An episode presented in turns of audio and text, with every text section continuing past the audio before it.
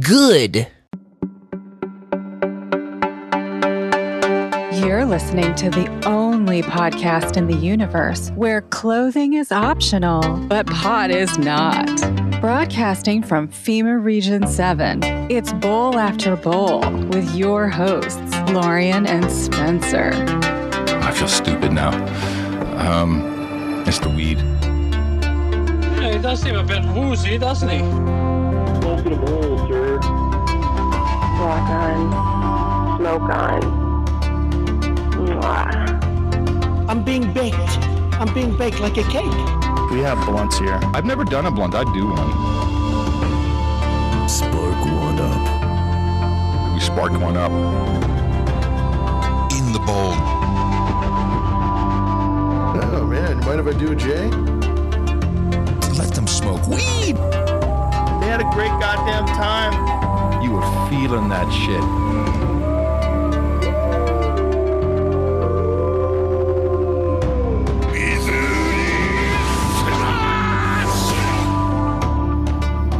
Oh man.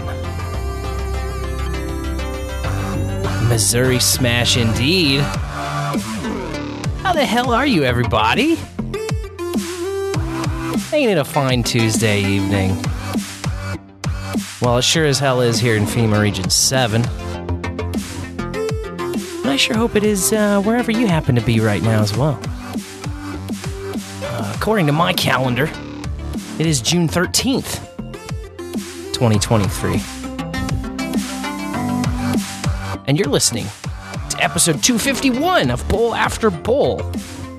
That one show where I'm Sir Spencer, Wolf of Kansas City. And I am here too. Dame DeLorean. How about that? How about that? How about that?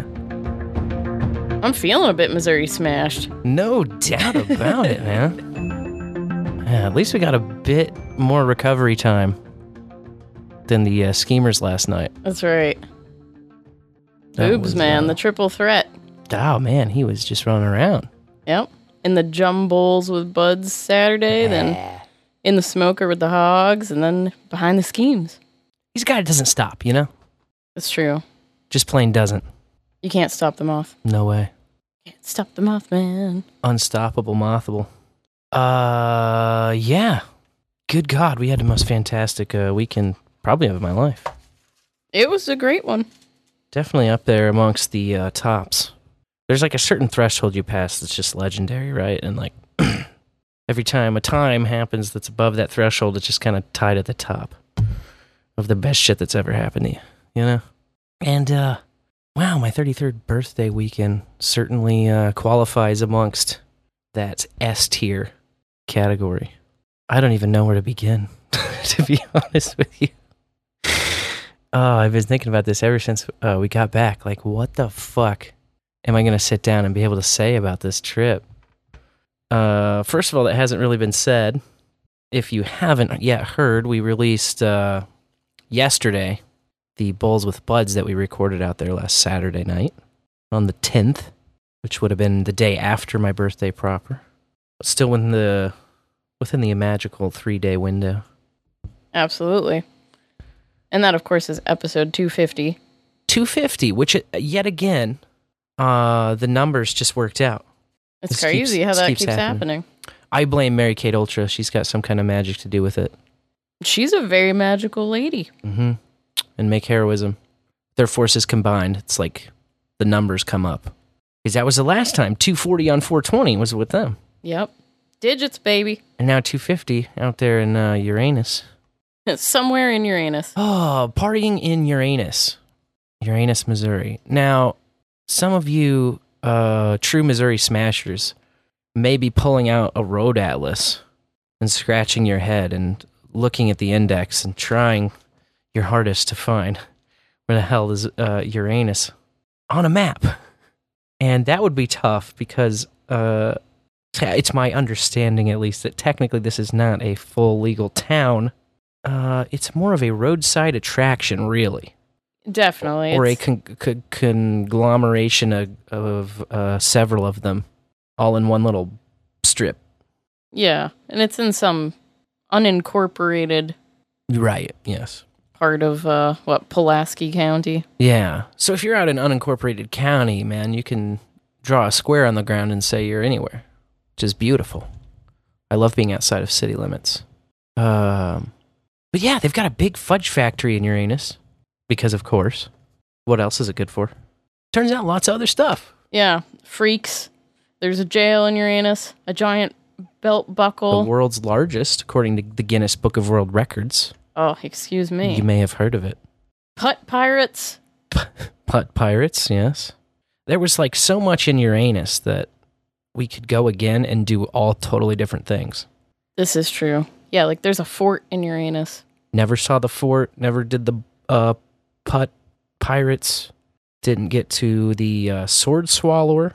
The Uranus pickers were not functioning when we were there. Yeah, we and did I get would love to see them in action We did get a picture, with their ruffled cock. a pic of the of the Uranus pickers. But yeah, one of the most raggedy ass cocks I've ever seen, actually. If I'm being honest about it.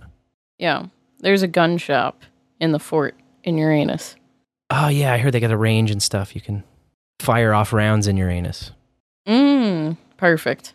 Yeah, we need to go back. I warned everybody last night. The Uranus jokes will continue until morale appro- uh, improves. So Yeah, here we are. yes. um, Uh, the- one in thi- other words, This is going to keep going. One thing that I meant to say on the Bowls with Buds, but apparently was just having too much fun Mhm. and it slipped my mind, was thank you to Circus Media, Booberry, and Mary Kate Ultra for helping me untangle the curtain yes. because the curtain that we go behind here at Bowl After Bowl, I brought it with us Mm-hmm. on the trip and I rolled it up. and it's a beaded curtain with plastic yin yang beads. And rolling it up was a very bad idea. yeah. So, Circus Media was one of the first people to arrive, besides ourselves. He was the first. That's right. And he laid that curtain down on the floor and started getting to work. He was like, I'm going to get this untangled. Yep. And with all of our powers combined, we did it before the podcast. Crazy. Everybody was tag teaming the curtain thing. Yeah. In fact, the Bowls with Buds may have been slightly delayed waiting for us to finish untangle that curtain. little standard Untangling. standard uh, curtain delay. These things happen. Yes. And of course, we went far beyond the curtain this weekend. yeah. so- Nobody said anything about the curtain. Well, we were already on the other side of the curtain, so you know. Yeah. We would have had to go back in front of it to get behind it again. That was the situation at hand. Oh man, it was so good to see everybody and um, just hang out and just do normal people things too. Like part of it. When we arrived the first day, uh, there was about well, there was eight of us. Um, by the I don't know mid to late afternoon, there was eight of us. So it was Mary Kate Ultra and Make Heroism, you and I, Circus Media, of course, arrived early, and uh, Blueberry and or I mean uh, Lavish and Mountsy and Tunta, yes. and that was the eight. And we were kind of like, well, do we have dinner plans? And I was just going to kind of wing it at a grocery store. So we all piled in the Subaru, which seats eight. It was just cool to be able to drive like eight people around, you know? Yeah, you really enjoyed that. Um, I know you've always wanted to do that. just like the bus driver, the bus driver type guy. Um, we went over to Rolla, which is like a half hour away almost, but that was where like closest I, what I would call legit grocery store, like non Walmart grocery store was. And so we went in there, and we went in the liquor store because that that's the first Price Chopper I've ever been in that didn't have a liquor section. I don't know if it's just county laws there. You have to sell liquor by itself or something. I'd guess it's something like that, but I don't know. Um, but between the grocery store and the liquor store, I managed to lose the key to the fucking place we were staying at, the Airbnb. yeah, and you had made a point to lock it up before we left too. I so, know why I did that. I'm not sure in in hindsight. I could have just left it unlocked, Yeah, but we still would have had the same problem to deal with eventually. of not having the key. But we would have had some more time. Yeah. Um, and that's when pretty much the rest of the crowd arrived. Uh, most of the rest of the gang had showed up. So Net Ned and Boobery and Pfeiffer. All right. And they all arrived kind of during this uh, Where's the key? head up my ass moment. So I'm like frantically looking for the key, picking up and setting down groceries, greeting people as they just get there, looking for the key again, piling my all my bullshit in my pockets onto the driver's seat so I could sift through it. Where is this goddamn key? Sift through and potentially lose more things. Likely in Rolla, like a half hour away. Yeah. And I was like, I'll be damned if I'm gonna go back out there again. That's another hour just in driving, let alone wandering around looking for this stupid key, which might not even be there. Who knows where it is? So anyway, just a call to the host. That's all it took. He's got a guy. Sent a guy over. Guy gave me a spare. I gave the spare to Lorian. Yeah, and then it was safe. Then it was fine. Nothing happened to it. Imagine that. Should have done that the very first place with the original one. That's a little note to self for the future Airbnbs. I blame myself. You're the key mistress. Yeah. And I know this. And I should have just seen the key and been like, all right, give it to me, please. Right. Put it on my key ring. Ah, well, you know, you always have great ideas after the fact, you know? Yeah. At least I do. Oh, I have oh, great ideas all the time, so I don't know what. like picking out that Airbnb. That was a solid one. It In wa- fact, you pointed that out to me as one of the very first places. And I kind of looked around for a very long time, pointing out other places, and none of them were as great, even close. Yeah. I know. So obviously we went with the with the right one, just the one you said in the first place, which was perfect.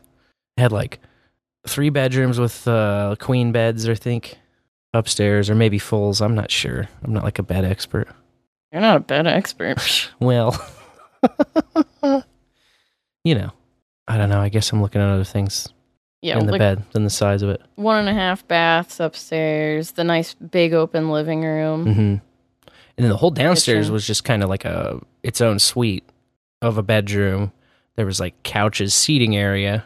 There was like a weird little alcove with another two chairs and a table. And a fridge, a mini fridge. hmm And then a, like a full bath down there. Yep. And a bath and a half up. Everything I needed, man. Nice little kitchen with the island. All of the perfect furniture for a nice big group podcast. Yeah. Which uh many, many thanks to Boobery Boobs. for really doing the heavy lifting with me of throwing all this equipment together to be able to uh turn get yeah 12 or i guess 11 mics to life 12 mouths on 11 mics Yeah. we could have had a 12th mic too but we just didn't do it Yeah. Yeah. We packed, I helped you pack mm-hmm. everything so that I would know what's going so that I could make sure everything came home with us. and uh, that professional mic we found made me giggle. the professional mic Yeah. yeah, I've never even seen that mic before, but it apparently. ended up we- working yeah. It's it's called the professional mic. it says, yeah, it It's says, like toner, the professional mic. It says professional microphone on the back because i don't know i just it's got to try to convince people i suppose oh man yeah so that's a great little uh snapshot in time if you go and listen to uh, episode 250 that bowls with buds. You can find it at bowlswithbuds.com and uh man our weekend was just so crazy. We, we started in uh buckhorn. We kind of got distracted on the way there because buckhorn has the dead bowling alley. Yeah, the one that I originally wanted to have the event at. hmm And we wanted to at least just swing through and take pictures of it. And then I noticed right from the Google view, because, you know, I always look at shit in Google view or the little car driving around view beforehand. Uh, and you turn around in the same parking lot, there's a friggin' adult superstore. So it's like, okay, well, let's go to this giant bowling pin, take some pictures, go in a superstore, have shop. And we ended up being uh, hour, hour and 15 early from the official check-in time anyway, so we had a little bit of time to burn. Yeah. And then uh, And I also just shout out to that store. The ladies working there were really chill and cool, and I love that. yeah, They were super friendly. they were A lot of adult stores you go into, and it's very standoffish, and Yeah. like no one wants to make eye contact with you. These girls were like, "Hey, blah blah blah," just talking about all the new shit they got. And yeah, check they this were out, and blah blah blah. they were cheerful and you could tell they like liked their job. Like it was fun for them. yeah, which is awesome. That's Yes. exactly what you want agree. in a sex shop. yeah, you don't want people that uh, hate it. And then we were looking for nitrous, whipped cream chargers. Yeah, uh, yeah. And, for uh, you know dessert for the birthday. Exactly. You know, top the cake. I totally forgot we even had those too. Once we actually got to the place, we never even cracked It's a open whirlwind. any of them. But but the girls at the adult store were like, "Oh, you've got to go to Mad Hatters. Yeah. They've got everything, and they are super cool. We actually send people there all the time, and boy, were they right! What a great store! yeah, those guys were we fantastic walked too. in, Mad Hatter's Emporium in St. Robert is the place. and they had ugh, a great selection of. Well, they had plenty of pretty shitties. You know, just like cheap glass pipes that you can use a couple times, and when it breaks, it's like, oh well, I paid ten to twenty bucks for Right. it, and they're really pretty. Um, but then they also had tobacco pipes, and they had tons of heady glass, which I love looking at. And there was this giraffe that was just absolutely stunning. I could not take my eyes off it. It was all frosted, and I mean, it looked like a statue. They had um, vases that were actually bongs, but they styled them just like those delicate doily vases from the 70s that are white with like the pastel pink roses on it. It's literally something straight out of my grandma's house. Um, they had all sorts of stuff like the cobalt blue vases too that you'll see. Yep. Make me nostalgic for my grandparents. and but what really caught me as soon as we opened the door was they had a claw machine. Yeah. And in the claw machine was pipes all wrapped up, you know, so you couldn't exactly see what you were gonna get. Yep. Also, it's a claw machine, so good luck getting anything. Mm-hmm. Always got to give it a shot though. Yeah. Yeah, those guys were super cool, and they gave me a Mad Hatter T-shirt. Yeah, because it was your birthday. birthday. talking about yeah, my being it being my birthday. But also, may I just add that they can uh, supply some super parties with big desserts if you need whipped cream for your party needs because they're like, you know, I just was, we were going to get the little chargers and they're like, oh, do you want a tank? Because we got tanks. Like, how big of a tank do you want? We got tanks in the back. I was like, fuck, you got tanks. Tanks a lot. Tanks a lot. Yeah. But uh their smaller tank was flavored, and I'm not really into flavored whipped cream. No, So no. Plus, technically, by the gram, the little ones were cheaper. Yep. Yeah, we did the math on it. I got real shrewd on it. I was like, hmm, get the little ones. But they were cool. and We gave them some bowl after bowl stickers, and we bitched about legalization. So Yeah, yep. that was that was uh, it was a grand time. And Circus Media walked in while we were there, Yep. Yeah, that was actually where we first met up. And we grabbed barbecue with him. We did some good barbecue. Um, a great night of just grilling and chilling, and that would have been my actual birthday. Yeah, six nine. Uh, six nine. Yeah. And Wait, damn, it- we we had our little fucking It might be a new favorite position for me. we had a little uh, ritual space we put together downstairs. It was like uh, separated off floor, and God, we went for what felt like uh, days. May I say the exact number? Yeah, Three hours and 33 minutes. Magic, for fuck's sake. yeah, magic. Well, you gotta uh, plan these things out, you know, and let the magic uh, unfold and unveil. So that was cool. Uh, we've been practicing a lot more. Uh, I've I've been trying to think of like a smart term, you know, because it is like a sex magic thing, but it's like uh, intentional sex or something, intentional love spell, Yeah. you know, just like um, symbolic steps, like starting with a bath and starting clean Yes. as part of it, and like getting out everything that uh, you might need to wash off or out of you. yeah. Um, So you're clear headed. bringing all we brought all of the trinkets and stones and stuff that are usually up on our little bed altar Yep. and photos and um, just our basic setup. I there's part of me that wishes I would have taken a picture of uh, our little setup down there because it was like it was just cool to see all the same stuff in a different space, you know, Yeah. and trying to just like recreate that magical space we've been working on. So It that- really came together. That was nice and lovely.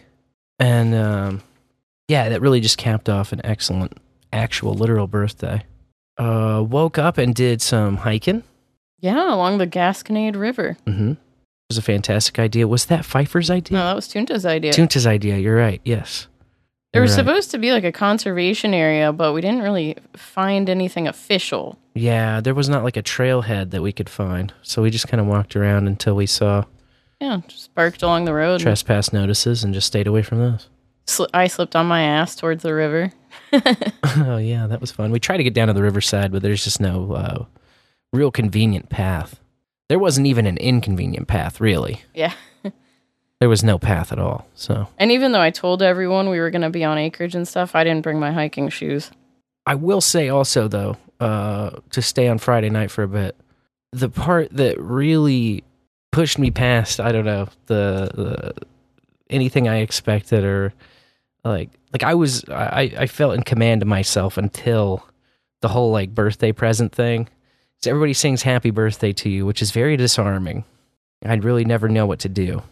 Uh, when everybody's just singing happy birthday to you, you know? Just like look at your feet. And I do like the smile thing, uh, where your cheeks are like kind of vibrating. Mm. Like uh, the, probably the worst case I ever had of it was when uh, I was having pictures taken right before I went to my first ever formal dance, and I was just like nearly shitting my pants with nervousness. You know? Because you were really close to a girl. Uh, yeah, maybe like some of that. She's some of so close to me. I can smell her hair.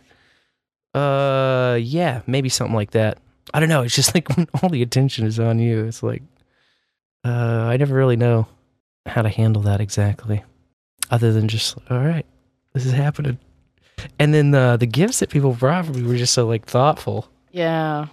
and uh, a lot of work went into them. So I'm I'm sitting here, well, um, looking at the freshly hung bowl after bowl and Spencer and Lorian signs that we got from Mousy and Tunta, which I put up in the bowl, and I put a picture on NASA uh, out earlier. NAS NAS. I don't know what we call it now. Everyone calls it NAS or NAS. No agenda social. I put the photos of where I put them. Um, they're just two planks from their old barn on their property that they uh, took down, and they saved some lumber from it, and they painted our names on one plank and the bowl after bowl on another plank with some kind of decorative framing uh, painted around it. And so I kind of got the idea to chain them one to another because it kind of looks like one of those old timey wooden signs anyway that are kind of hung one and then another, uh, top to bottom. And I've always loved, I don't know why, I, I have a real affinity for these uh, brass hooks with the screw at the tip. When I was little, I can't remember who got it for me. Somebody went to Hawaii and got this carved coconut that was like a pirate face with like a beard and an eye patch and a do rag and the whole thing. It was like really weird, gruesome pirate face carved into a coconut. But I loved that thing, and I screwed one of these uh, into the. I had a loft bed, and so the bottom of my bed, I screwed a hook up into that and hung the pirate thing off of it. And I don't know. I've just always loved these little stupid hook screws, so I put them to use. But I can just I can visualize that thing in the future bowling alley. Yes. like the bowl after bowl bowling alley. Absolutely. As soon as I saw the signs, I saw them before you, which is why I went out to get you and was like, we have to do birthday presents. Because my eyes just like welled with tears because that's exactly what I saw. It was just like already hanging in the bowling alley. Yeah. and uh, they also put together this hatchet for me. Yeah, and you're winning because you're holding it. So, and it's got both of our names on the handle, yours on one side, mine on the other. yep. And it's also got a hammerhead on one side. And so they will be happy to know I hammered the nails in to hang the sign with the hatchet. Yeah. So it's all it's all bleeding coming together, is what I'm trying to say. That was fantastic. Um some of the other gifts, I think I went through them all on uh on the bowls with buds, but I got copious amounts of weed, uh, which was fantastic. Um I got a couple of scents. Yeah. Circus Media gave me some uh, aromatherapy type stuff. Yeah. And sandalwood And- from his trip to Egypt. That's right. From an Egyptian, uh, what do you call those guys? Apothecary? A perf- perfumist? Oh. Apothecary? yeah. Uh, perfumist, I suppose. uh, scent master? Smell daddy? And then uh, Mary Kate Ultra and Make Heroism got me this uh, butt. Oh no, I'm sorry, butt naked sent from Dysfunctional Grace. Um, because they know I like to get butt naked. And speaking of, they also gave us parting gifts, which was just another surprise that blew me away. Uh, like we're packing up the Airbnb and everything's out of there, and then uh, Mary Kate Ultra just comes up and she's like, "Yeah, so like uh, I got you these things as well," and she pulls out these fucking beautiful uh, beaded necklaces. Yeah, they're phenomenal. Uh, mine has got uh, it like ends in this pretty tassel, and then all the way up are just round rounded beads. Uh, this is some kind of black volcanic, I think like basalt, most likely. I don't know. Black stones are kind of hard to identify. Uh, Yeah, but then this is definitely lava rock. tiger's blood for most of it, and there's like a chakra row of the seven. You know, it goes clear, purple, blue, green, yellow, orange, red Yep. from top to bottom, and then more basalt and more uh, tiger blood. Tiger blood is it's like it's basically red tiger's eye. Looks the same. It's kind of got the same fiber optic shininess to it, um, which is perfect. It's like how do you know this? Yeah. One of my power stones, um, for real. So the regular gym cage that I always wear with like a gem that I can switch out. It happened to have been labradorite for a couple months. I've been wearing a labradorite, including this weekend. But that and Mary Kate Ultra's necklace, that's all I'm wearing. Besides these task cams. And I just feel so appropriate right now. Hell yeah. And, And my necklace You got one as well, yeah. is a lot of amethyst, so a lot of purple, and then we've got the chakra rose on both sides, and an amethyst point at the bottom, which goes from purple and sort of ombres out into like the white quartz. Yeah. And I feel like I can point it and zap you with my energy with it. Pew. Yeah, man. It's most excellent. I, I just, again, Like, was, at was a loss. blown away. For words, really, Uh, over the whole weekend. I got a copy of Too Many Eggs. Yep, thank you, Circus Media. I got uh It's already on the like right when I got home. I put it right into the kitchen on the Yep. cookbook shelf, and it just looks so perfect. What a gorgeous book! Oh my god. Yeah, it's it's a sturdy book. It's almost a thousand pager. It's just a damn tome. Tome of ancient egg wisdom. Yeah, I'm looking forward to making the uh, George Washington eggnog. I got uh, a couple bourbons. Uh Circus Yes. Media had a bottle of bourbon in there. Lavish got me a Wolf Moon bourbon. Just everybody and uh then the next day, uh Wiirdo and Dan both showed up. And I should say, um, you may have heard by now, and so I'm sorry if I'm telling the story a hundred times, but my dumb ass had reserved it at an army uh, base, Fort Leonard Wood, which I didn't really think two things about. And that morning, Tunta was like, "So is there like a gate at the fort?" And I was like, "Nah." like I don't know. I'm just a fucking moron. What do I know? Uh, turns out there was a gate, Yeah, a huge gate, like Yeah. like the Welcome to Mexico type gate, exactly. Customs and Border Patrol gate. like a stop and spread your butt cheeks type of gate. And so the guy took one look at us, and he was like, "You got a military ID?" And we were like, "No." And he was like, "Do you did you go to the visitor center?" And we were like, "The huh?" And he was like, "Get over in this lane and ask the visitor center if you can even come in here." There's signs around like no firearms. All firearms must be declared. No uh, marijuana on base. no marijuana a in any big- form. Yeah, that's a big sign. Oh man! Like I am marijuana, man. You know, this guy's holding a rifle and looking at me like, hmm, he saved our asses. this guy seems Oh. like he doesn't belong here. Yeah, Yeah, he just kind of was just like, ramp. you got to drive over here, second exit. Don't go into the first parking lot. Go into the second one. We're like, okay, you got it. We whip around and and and for some reason, I don't know, it hadn't really fully sinking in yet to me that like it wasn't happening. I was like, oh, surely we could still pull this off. And then there's signs saying, oh, you must, all vehicles must show proof of insurance, right? Well, it turns out I hadn't had to put that in the glove box. Yeah, we had pulled it out not that long ago for plates. Yeah, we just went to get plates, and so and I guess that's I in the didn't go back. it's in the folder I took to the DMV. Damn it! So the, for I was we were like panic, not panicking, but I'm like, well, that's stressed out. great. Bit stressed out. We've been driving this whole time Mhm. without the insurance. But, you know, also realizing I can probably get it online. well, it's in my email. push yeah. comes to shove. so But then, yeah, just fuck it. I'm like, okay, well, I'm ditching my purse and I guess I'll go into the visitor center carrying just my wallet. yeah. well, and there's metal detectors in there that you got to walk Well, through. yeah, that's so why I was like, just my wallet. I Yeah. cannot bring my purse. Like, really, my body should not be going through here. It's but we like, still, uh, uh, all firearms must be declared. uh, but what if mine's purple? Is that okay? it Doesn't count, right? I didn't really ask that. I might have thought it, but it Doesn't matter, right? constitutional Just- carry, man. Just a purple one, so it's no big deal. Um, we got in and out of there pretty fast. But as we were turning to leave, that's when I noticed that Wiirdo had joined us, Mm-hmm.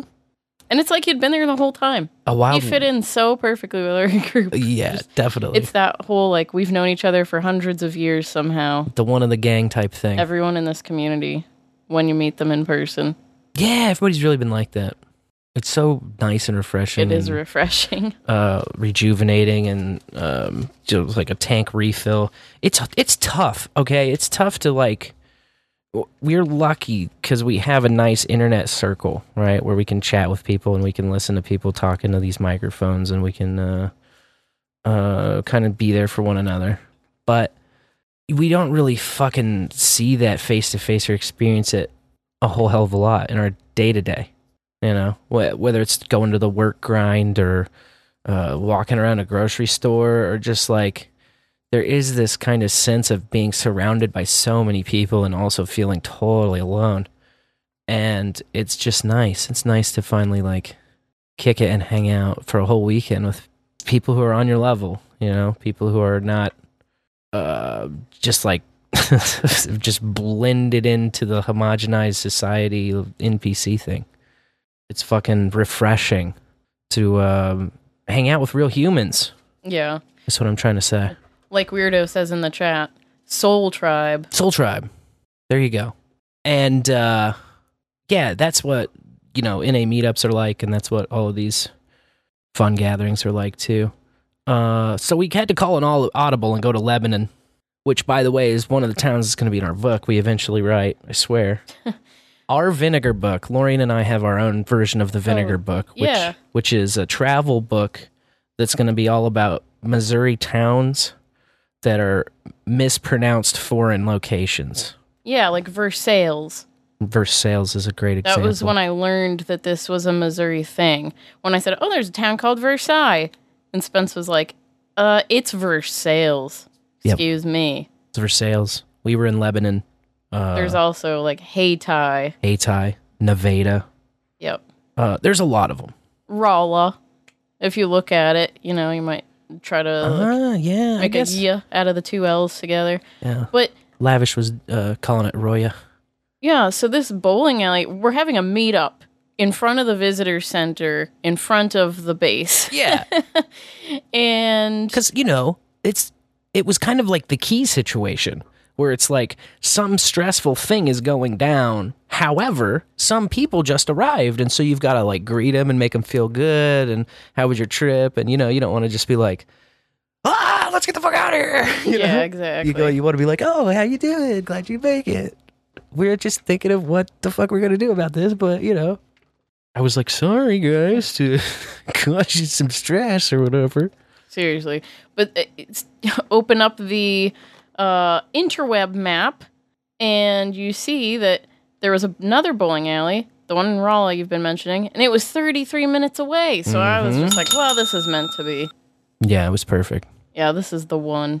Also, I think about stupid stoner movies, and this whole situation just fucking comes off as the plot of one that needs to be written. Don't you think? It's great, Some sto- These stoners just want to go bowling, and then they pull up to an army base. What is your business today at Fort Leonard Wood? Uh, going bowling. Bowling, yeah. oh my god, they must have just been so confused by our presence. As just, I think that there was a part of them that was just as scared of us as we were scared I, of them. that's what I was thinking too. I really Yep. believe that actually. Yeah. because it wasn't just like we got there and we're like, oh shit, there's a gate. Let's like slip off into the visitor center. Uh-huh. We fucking drove up to the gate Yeah. and talked to the armed guard. and We he like- was like, "Where's your pass?" Like waiting in line in front of the stick to get in, you know, yeah. with all these gun signs being like, well, you know, uh, and the German Shepherds maybe they alert. won't. Maybe they won't notice. I don't know. maybe nothing bad will happen. was feeling- and hey, nothing bad happened. Yeah. As Boolysteed or Bowley Steed always says, connection is protection. I think that's uh, very true in this case, too. no doubt. Yes, we were protected by connection. Yeah, there's power in numbers. Oh, so we had a great game of bowling, and then uh, Dan had to. Uh, Oh. oh, I just wanted to shout out the woman that worked at that bowling alley. Yeah. She was doing everything. She was, was, at the front desk. She was behind the food bar and serving drinks. And then she was also fixing the lanes as issues popped up. So shout out. absolute shout out.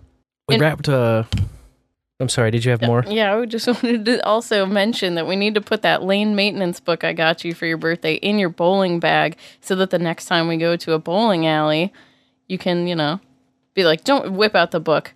I got this. And then Mm. sneak back there and stuff. That was Tunta's suggestion also. And I think it's a good and valid one. That's smart. I'm done. Okay. You may go. uh, we wrapped up bowling. We went to Uranus, like the uh, kind of the focal point in a lot of ways, although it wasn't, but it was.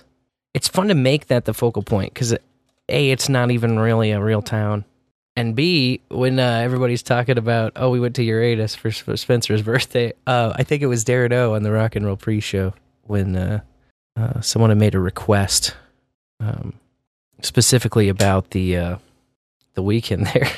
Uh, I want to say it was Net Ned. Home sweet home. Yes, Yeah.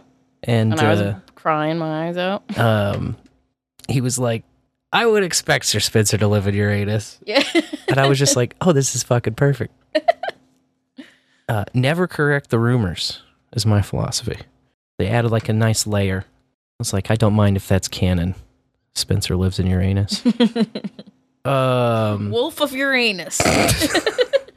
it beats the Wolf of Kansas. I could tell you that. yeah. Um, so we did the Uranus thing, Fudge Factory, all the raunchy kind of tacky gifts that you could imagine. The Uranus joke done about 250 different ways. The employees are amazing The at the general store. Employees uh, have a whole spiel they give you. Tap it, swipe it. Either way, I get what I want. That girl straight faced all of her lines. Mm-hmm. I mean, I know she probably says them a thousand times a day, but She I was ready. cracking my ass off. She was ready to be playful in Uranus. Um, it was fantastic. And then that's when we went uh, back to the spot. It was like this decision time. We all kind of coalesced outside the gift shop, and we were like, okay, so we could do the museum or we could do the pup pirates. And everybody was kind of like, I could feel the energy of like, eh. We kind of like spent some money though, you know. And I was feeling the same way. hmm And so I was kind of relieved. Like everybody else was kind of like, oh, that's kind of a hard decision. I was like, or third option, hear me out. we could just go the fuck back to the place and start our night, you know? Maybe find some food to reheat, but definitely get our setup going. And I had kind of done a soft setup beforehand of some of the stuff, but it ended up being all moved anyway because I kind of start uh, started to set up on this little peninsula in the kitchen. But I also was like, you know, I'm not going to go through much of this. I'm just going to kind of plug a few things in, like a couple mics and my computer setup. Because when Blueberry gets here, he's going to fucking actually set me straight and be able to like have the vision and put it together correctly. And sure as shit, man, he he was like, "We need this tall table out here. We need this over here," and just started going at it. Uh, and Make Heroism was rolling out stuff, uh, setting up mic stands, testing them out. And, uh, just turned into like a whole group effort, really. People were either doing the setup or untangling the curtain or making food for people We're just Uh, staying out of the way. or keeping me stoned. Oh, yeah, that's is uh, which is a job in all of itself. And oh man, once we got everything rolling, it was a lovely time. Again, like you can uh, listen to it for yourself. But then the sign off and the rollout. I swear to God, I've had the pleasure of doing this twice now in my life. Tearing down a big ass um, on the road podcast setup with the Mothman, and then he fucking puts on that song "The Loadout" by Jackson Browne, and it's a straight up spiritual experience. And like the first time I did it, it was pretty powerful, and it was kind of like, wow, that was special. But then just like the second time, I don't know, it's like Boo-Bury. He's like, no, this isn't right until, and then he'll just put the song on wordlessly, and no one says a motherfucking thing. It's just packing stuff up and rapping, and uh, everything just starts to get taken apart during this like love ballad to um, roadies and concerts and uh, the people that go to them and travel and gigs. Like Blueberry is the fucking medicine man of stagehands, and when he pulls out powerful medicine like that, I just have so much fucking awe and respect for that guy. Like, that's a guy who knows what he's doing and knows what works and like knows what the people need. Also, you know, just such a fucking privilege to go into battle with that dude, go on the road and uh, road warrior it up with that dude. Like, holy man, Holy man, holy indeed. man! If you ever have the chance to break down a podcast setup with the Mothman uh, to the loadout, you should take that chance because it's like going to church. Oh man! And then yeah, we cleaned up and got the hell out of there the next day real nicely. Yeah. And of course, I do want to say the back porch was a great hangout zone. Everything about that spot was just exactly what we needed. Yep. Yep. It was uh, beautiful and it worked out perfectly. And we went in kind of blind to it, you know, just Yeah. booking a place online. You have no sense of feeling of it. It's just kind of like, well, this seems like it's the one. I just keep coming back to this Mhm. one. It was definitely the one. Yeah.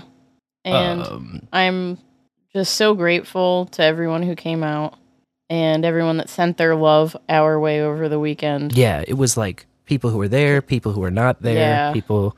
Um, I. It's tough. It's been like an emotional process coming back home from all this because it was like so overwhelming to just receive that much love, you know, and just have that many people be like care about, like just genuinely care about you and um, hold you in high regard. You know, it's like you tally that all up, and it's like I said on behind the schemes last night when I called them. Like, it's not as though I think that I'm some kind of a uh, an asshole or I'm not worthy of anything, but it's like th- when you tally all this value up over here, like how you know how could I like measure up to that? And it's I don't know. Words just escape me. Like the gratitude I hope to uh, be able to pay back when all you motherfuckers turn 33 who are younger than me. Unfortunately, I can't go back in time for anybody, but I can tell you that uh, I will be there with uh, bowls on. I did get a great review from our Airbnb host, and that's Oh, another yeah? thing that I appreciate is that everybody was just uh, respectful of each other and of the place overall, which isn't a huge surprise to me. You know, I knew our people would be cool. Yeah, we love freedom and we're responsible with it. Yeah. Even when we're grazing Fort Leonard Wood. Um, something like excellent guest, followed all the house rules, would have again. Wow, no mention of that disappeared key. No, I kept Cool. on saying like I'd like to pay for the key replacement, and he just like kept ignoring me. he just never said anything about it. And this is a testament because I have heard some pretty horrible Airbnb stories. Yeah, people some getting people. charged Yeah. for cleanups and all sorts of stuff. Well, Too we, many rules in the house. This house was everything was laid back. We left everything immaculate too, yeah.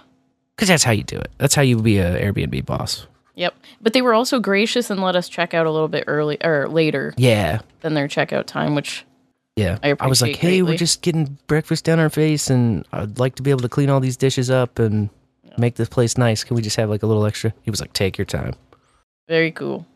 Yep. Uh, I have on my notes here shirts incoming with a question mark, but just before showtime that we saw the shirts did arrive, That's right. and so uh, we'll be figuring that out. We're gonna hand tie dye some shirts to send to uh, everybody who came out. That's right. You had planned to have those out there, but frankly, this is better. I think Yeah, there wasn't we're really gonna have- time for a tie dye party. we're gonna have time to do it right, you know. yeah. And uh, what And this is how we can channel our value back into the value that was put in Totally. over the weekend Mhm. and keep the value rolling. Exactly. As we do in this community. That's right. Uh, speaking of which, we'd like to thank everybody who sends value into the show because the show itself is value for value, and that kind of bleeds into everything we do outside of the show or for the show or birthday parties, etc. Um, it's just a multifaceted model because it's not all driven by lame ass dollars and cents. You know, it's not driven by clicks and downloads. It's not driven by um, these bland ass advertisers who are just going to get you in some kind of a fucking controversy anyway. No, it's driven by real ass people who actually love you and value you. What a concept. And uh that's who we make the show for. That's that's that's what this thing is all about. It's for people who value this content, you know? We don't want to have to chase downloads and put our show in the faces of people who aren't interested in it and don't want it, you know? Uh, and so that allows us the freedom not only to say whatever uh, is on our minds or what we, you know, believe in, put our best art out there, but it also keeps us from having to say anything we don't believe in, or uh, push any product we don't believe in, or um, you know, endorse messages we don't believe in. It's just us and you, the bowlers, and that's all it has to ever be. That's what we love about the value for value model. So we put it out there with no paywall. It's up front yours, and you just kind of keep track of the value you get out of it. It's not like one of those uh, pay me every show, bitch. It's uh, it's more of a concept of time and balance, you know. And you reconsider it every once in a great while, and say, uh, "Where's my where's the value balance? Is it tipping too far my way? I'm to send some value back and level that scale back out." And uh, that's what bowlers do, bowl after bowl, week after week and they do so with time, talent, treasure, and uh, sometimes just their beautiful presence uh, out on a weekend trip.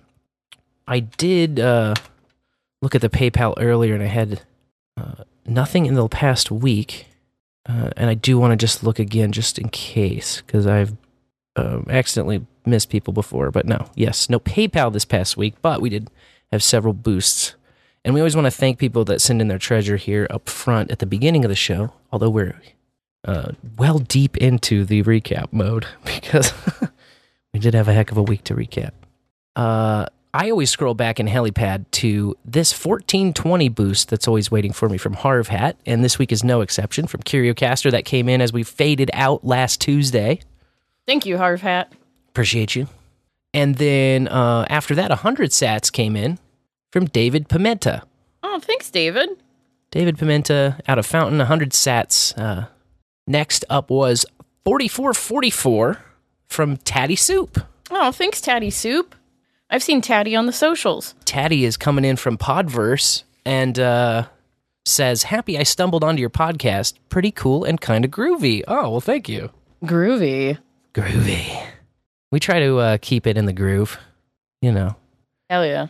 It might uh, go in and out, in and out, but uh, try to keep it in that groove. Uh, 3333 next up. Out of Fountain, that comes from Dame Trail Chicken. Oh, bok bok. Bok bagak bok. And uh, she says, Bowl Boost. And that's surrounded by bowling and lightning emojis, which I love to see. Fantastic. Appreciate that. Yeah, thank you. Another thousand sats from, is it Jos? Is it? JOS. Well, thank you. Out of Fountain. Joe's. Joe's. Joss. 1,000 sats. Uh, no note, but very much appreciate the boost.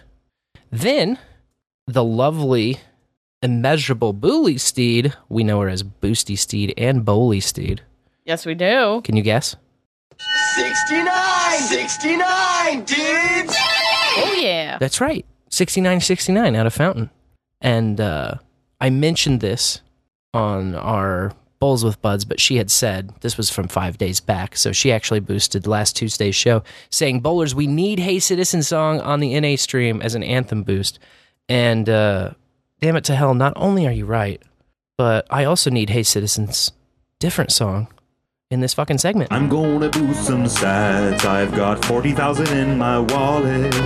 I'm, I'm, I'm boosting value contribution. This is fucking awesome. Shit, I love boosters. Yes, so uh, thank you, Bully Steed. And I agree. And thank you, Hey Citizen. Should be on regular rotation on the stream, no doubt. Uh, lots of boosts came in during the uh, little gathering there. So we thanked everybody during that show. Uh, 420 came in as a test, test, toke twice from Seedubs. He's always testing and token something. And so we're happy to help you test. Thanks, Seedubs. Uh, 22,222 sats. That's five ducks in a row from EricPP out of Podverse. And he is actually boosting Stay a While. Oh, nice. Stay a While. And he says, Darn your catchy song sticking in my head. Um, we actually did get featured on the uh, Podcasting 2.0 episode Like last wine? Friday. Yes, they played Like Wine. And uh, The whole album from Abel and the Wolf so good. it's fun. Every And, uh, song on there I love. been revisiting that lately. Um, I actually have some stuff to talk about on the on chain off chain when we get there, but uh, my mind is turning to music, and my soul, having been kind of refilled up, is ready to uh, ready to hit the trails again and and just have something. It's the only way we're gonna solve the problems that we're running into. So anyway. I'll, I'll have a little bit more to say about that in a bit. After we say thanks to Harvhat, uh, uh, yet again, uh, this time for sitting in 33,420 sats. What? What? Bings?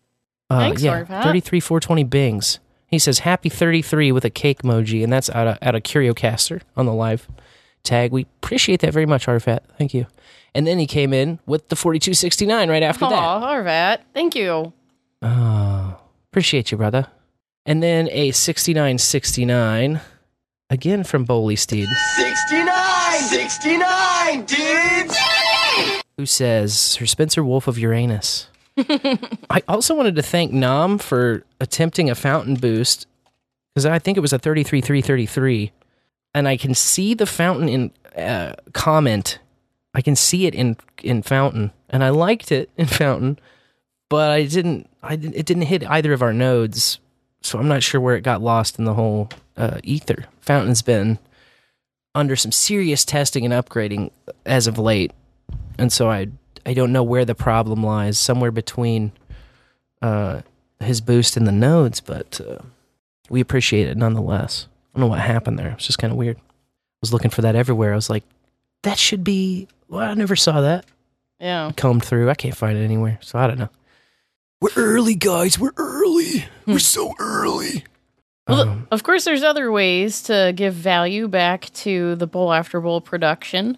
You can make jingles, like you've heard the Hey Citizen one so far. You can make art. Like this episode, the art is brought to us once again by Make Heroism. yes, indeed. So huge thank you, MH. appreciate love you, you guys. brother. Yes. You can send news stories to us, or you can pick up your phone and leave us a voicemail. This week, our first time I ever topic is the first time I ever fired a gun. So if you want to tell your FTI story in the voicemails, all you have to do is pick up your phone and Call 816 607 3663 and they'll play your voicemail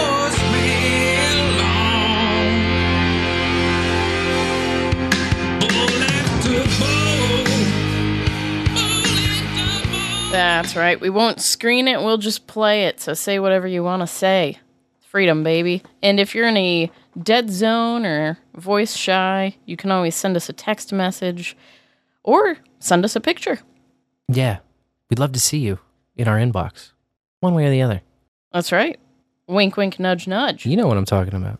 Show Bob's. Uh, Oh, and there's. Did you see her breasts? Even simpler form of value, which is just passing the bowl. Yep. Yep. Just not to the guy at the gate at Fort Leonard Wood. No, but he probably doesn't want the bowl. I don't think he could even take it if he wanted it. You have to have deep, comprehensive intelligence. That's right. Boom. Think about it. Well, I've Analyze often it. thought that he maybe is a little autistic. I don't know. It's possible. Never finished the test. But you know what I did finish was putting together uh, a nice little On-chain, off-chain, cocaine, shit-stain. On-chain, cocaine, shit-stain, on-chain, go. Streaming sites, booster grounds, make you really wanna build a node. Oh yeah, you want to stream the sets, you want to build the node. It's all it's all in the plans, man.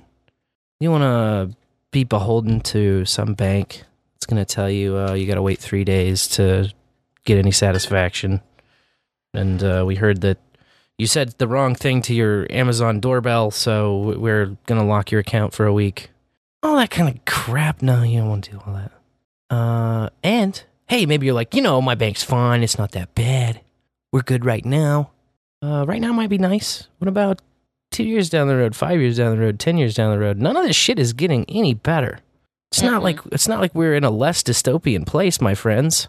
I mean, just think of the road we've been down, even in like five years. Just uh, you, you're gonna want some kind of a lifeboat, man, and that's what a node represents in many ways financially. The Bitcoin news this week. There's a lot of different stuff going on, including Strike announcing that they now serve uh, their customers completely on their own infrastructure. Ooh.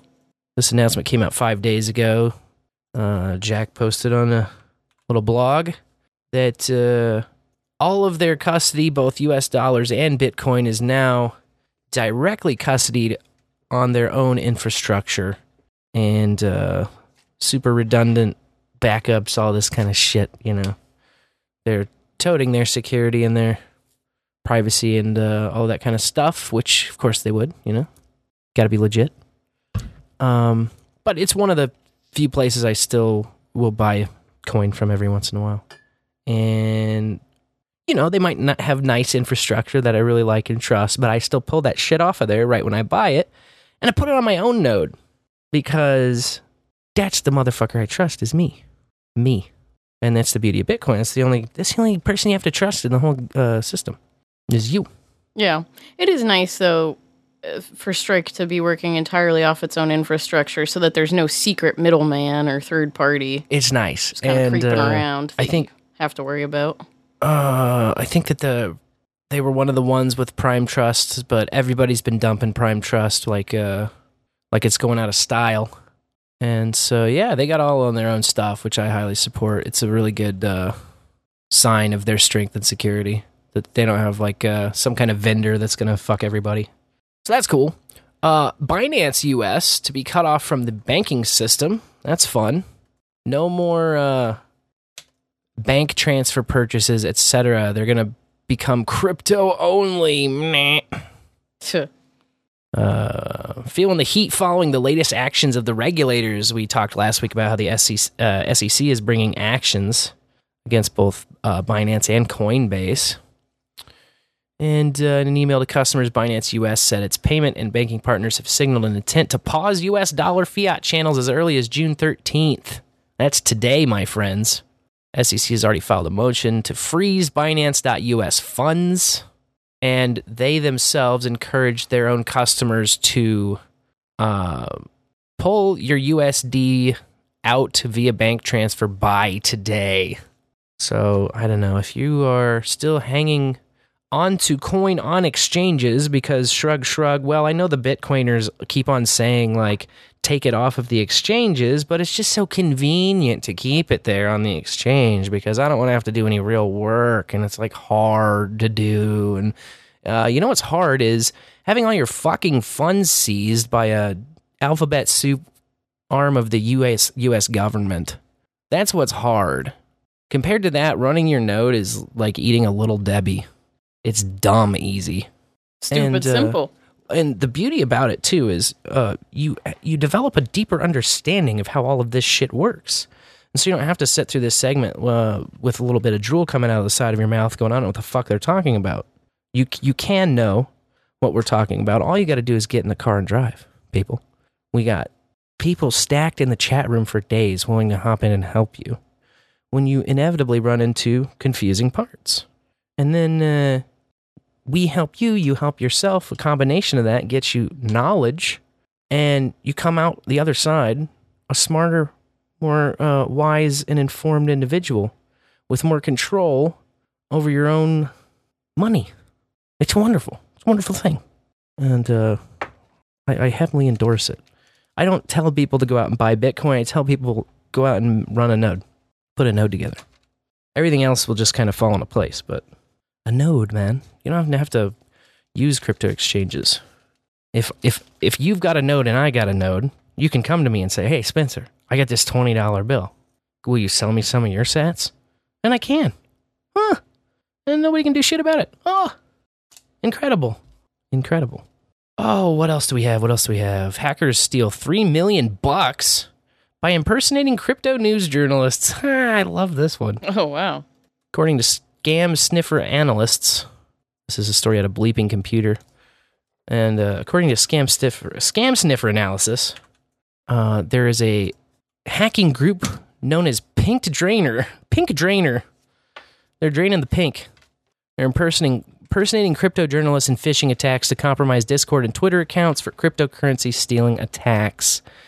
Uh, successfully compromised the accounts of almost 2,000 victims to steal roughly $3 million worth of digital assets on the mainnet and Arbitrum. So, you know, stolen shit coins. Wham, wham, wham. So, yeah, if a journalist hits you up in the DMs, uh, I suspect you probably shouldn't trust them, even if they were telling the truth about who they were. Seriously. That's all. That's all. You hate to see it, but uh, that happens. We don't talk to journos. No, no. Another big, uh, uh, a big uh oh. Damus is going to be removed from the App Store. They got a two week notice. Huh. Apple says that zaps are not allowed on their platform because they could be used by content creators to sell digital content. This comes right before Will, of course, uh, was going to give his talk at the Oslo Freedom Forum Wow. on how desocialized or decentralized social networks, excuse me, with Lightning integration are bringing financial freedom to the masses. And uh, that's a threat. That's a threat to the system. That's very inconvenient for the people that uh, park their fat fucking asses in between you and your people and want to slap you with fees as, as a fucking middleman. Oh, come be our product and we'll let you keep most of your money. Gross. Yeah. Gross. Like Boolysteed points out in the chat, Damus competes with Apple Pay. Yep. And Apple is notorious for anything that even re- halfway resembles a payment. It's not going down in the App Store because they want their fucking cut. They want their chunk. They're a big fat middleman. And They- anybody who isn't paying the protection money is not allowed.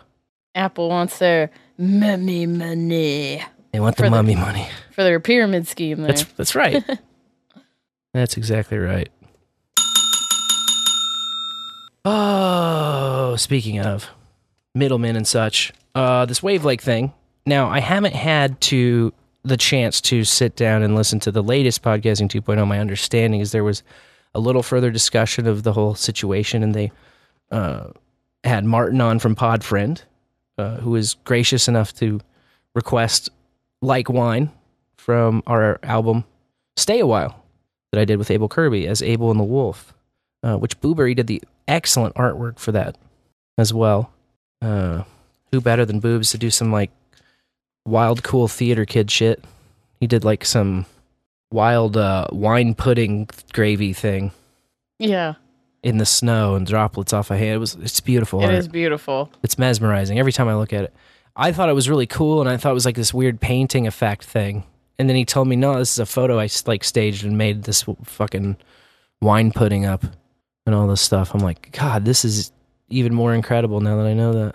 Uh, so anyway, I I I do need to revisit that episode. Of course, I've been in kind of a whirlwind over the last few days, and I'm just kind of final. Like I finally got my setup put back together in time to do the show, and uh, you know I'm trying to like be back at work and Yeah, 8 a.m. Monday. pretend like I'm all right, pretend like I'm uh, in society, you know. Uh, so I, I will catch up on all of that kind of stuff, but I think that in the meantime, what we really need to do, if we care about decentralized music and we really care about um, uh, th- these values that uh, W- Wavelake has purported to care about in their in their blog posts, Things like decentralization, like removing middlemen, like being totally opt in, having full sovereignty, having borderless payments, uh, all these things that are pretty important. Being able to cut deals on your own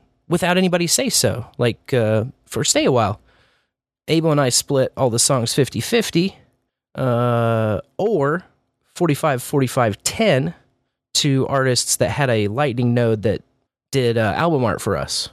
So they'll get a 10 split for the album art. And so we kind of had pre programmed splits where all of the royalties go out to, you know?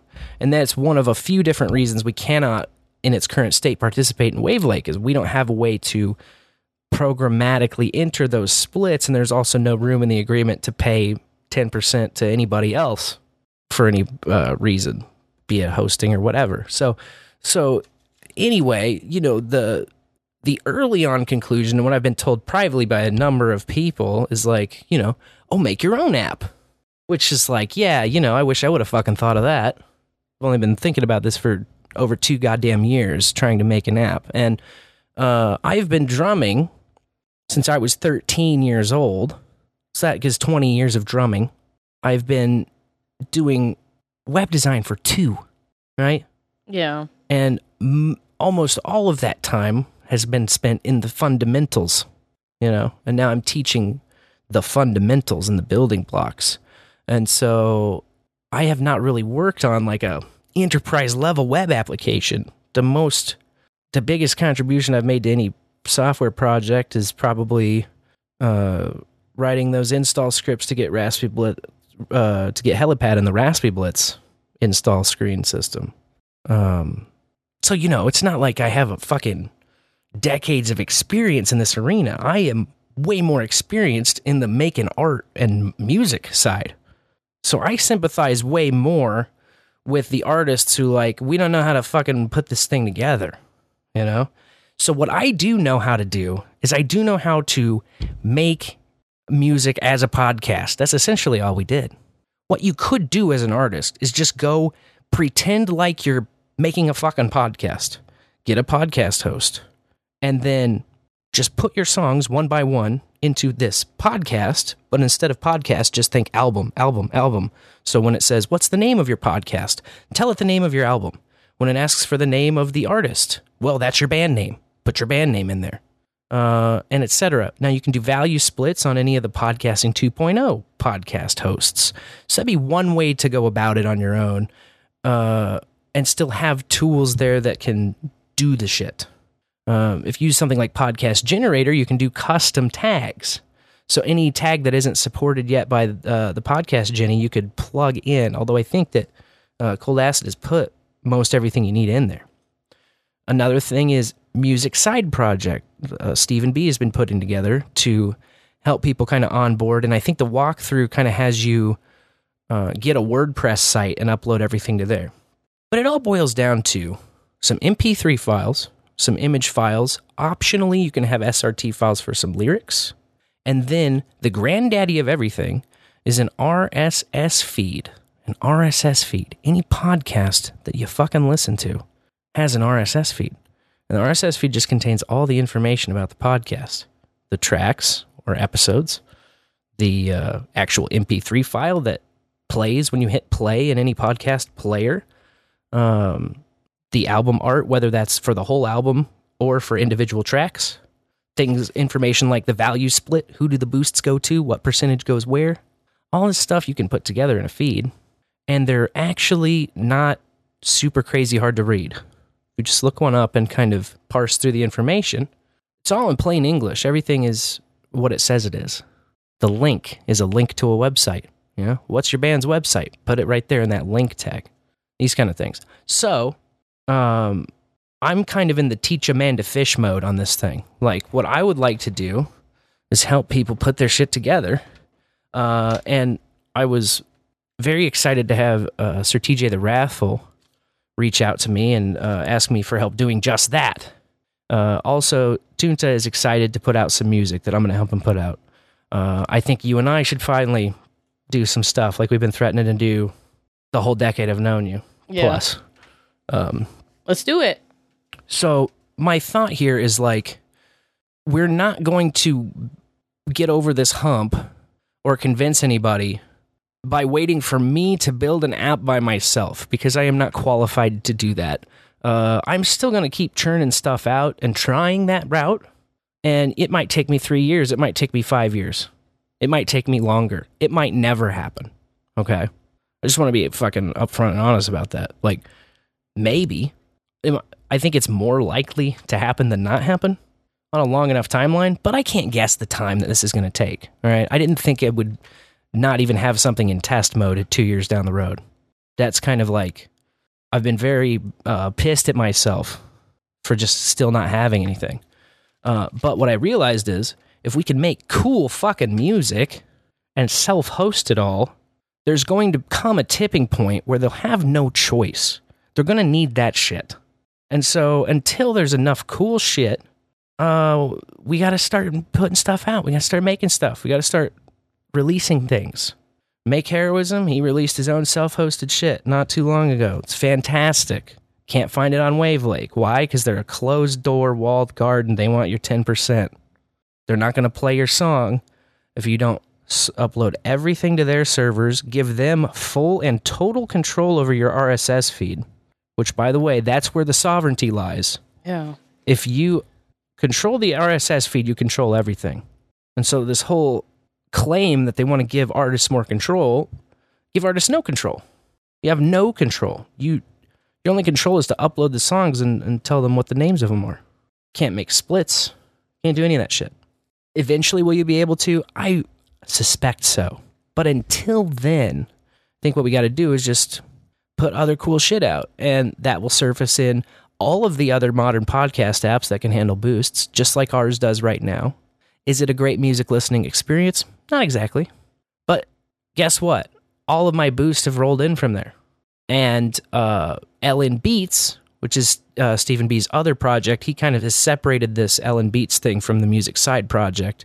His philosophy is LN Beats will be kind of the player app, and Music Side Project will be the place that artists go to kind of try and put their feed together and release their album. Hmm. I think working either, hey, with me directly, seriously, reach out. I will help you put one together. Helping Sir TJ, we're going to launch something uh, as soon as I can get something out. Fletcher. Fletcher, uh, with the song you did with him, Yeah, and he's got so much cool shit. we can put some stuff out, you know, and I'm happy to, for now, at this just current stage of it, I'm happy to throw it on my own web server. And if that bugs you and makes you uncomfortable and makes you go, oh, I want to fucking get it on my shit, good, good. And I'll host it, uh, value for value. You don't have to give me shit. I don't care. Straight up value for value. I'll host, I'll put it together and host it for you. And then that will make you want to get it under your own control because you don't want me hanging on to it, not knowing what the fuck's going on. You're going to want to learn the stuff at that point. You're going to want to learn, well, fuck, how does this work? How can I tweak stuff and change stuff? Hey, I want to change the, I don't know, I want to add one song to this release or something. Man, we can teach you how to do this. We can teach you how to fish. I don't want to just give out fish, right? I want to teach you how this is done. But I'm happy to start that journey by putting it together on my own server and releasing it, and it'll be available in all the apps when I do that. All the apps but one. So that's that's my thoughts on it currently. They continue to evolve. I'm also of an open mind. You know, I'm not hostile toward any particular person or company. I am only hostile to certain practices that we are trying to get away from with this whole project and this whole philosophy and the way we do things. There are certain practices that we want to get away from, like not having control of our content, like having to pay a middleman some kind of a, a kiss the ring fee uh, that's high, you know, far above the standard kiss the ring fees. This kind of shit. We're trying to get away from all that. We're trying to do our own thing. We're trying to control our own content, own our own shit, and we can. Well, the the stuff has been in place to be able to do this for over two years now. So, where we at? Get at me. Spencer at bowlafterbowl.com. Put your music out, get some sats in. Uh, speaking of sats coming in, we did have 6969 rolling in here! Uh, from the Mothman himself. 69! 69, dudes! Uh, boosting from Boost CLI, because he is a sovereign son of a bitch. He says, mmm, wine gravy. oh, man. So I'm fired up, by the way, about the music stuff. I think that uh, we have a lot of stuff pent up, and we just need to put it out there and have everybody just enjoying it and loving it and boosting it. And uh, then that will be in the request pool for these uh, weird little energies that are starting to pick up around music. You know, we cannot, we cannot let Wavelake be the only game in town. We cannot let them hijack this thing that is beautiful, that is independent. And um, I, for one, will not be. Uh, I'll be doing everything I can to not let that happen. That's right. You will not be standing idly by. That's right.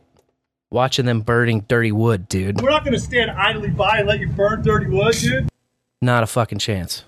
Uh, what we will do though is talk about oh Another uh, boost. fifteen thousand five hundred fifty-five from Sir TJ the Wrathful. Speak of the devil, look who's uh look who's coming in. He says, "I def love the music brainstorming that's coming in by the way from Podverse, where you can listen to uh, stay a while." I def love the music brainstorming going on here. Excited to learn and understand these things better as we go. Thank you, Sir Spencer. And yes, if we put out great music, people will come and listen on V for V Music. Totally agree, man. I totally agree. And I also appreciate, by the way, you taking kind of a leap of faith and uh, uh, trusting me to put this thing together because I understand, you know, that I'm just one guy you talked to one time on the internet, but uh, it's more than just me, man. We got a gang of uh, we got a gang of good people here that are ready to do this thing the correct way, the fair way, the open and free way. And um, I will definitely be the loud, annoying bastard if I have to be out on the front uh, screaming at the clouds. That's fine. That's fine because, you know, I've moved clouds with my voice alone before. And if I have to do it a fucking again, I'll have to do it again. That's as simple as that. Everyone knows you go out and howl at the moon. It's okay. Correct. I think it keeps changing, man. anyway, I'd rather talk about the Top three, 33. All right. All right. All right. Uh, you remember that? The Canadian wildfires we were hearing about last week? Yeah. Smoke gets in your eyes. Uh, yeah, I guess. It looked like Kansas City was, if you looked on the air quality map, Kansas City was in the yellow for like days. Mm-hmm. And they're like, the smoke's blowing in from the east. Okay. Yep, like it always does. Sure. Um, but the headline that I saw about it said wildfire just west of Peachland hasn't grown, still sized at 33 hectares. Sorry, that was four, but not three. There we go. Now, I don't know what a hectare to acre is, but there was 33 of them just to make that headline happen. So that was my uh, top of the three 33 stories. Maybe the fire is a shower and not a grower. Did anyone ever consider that?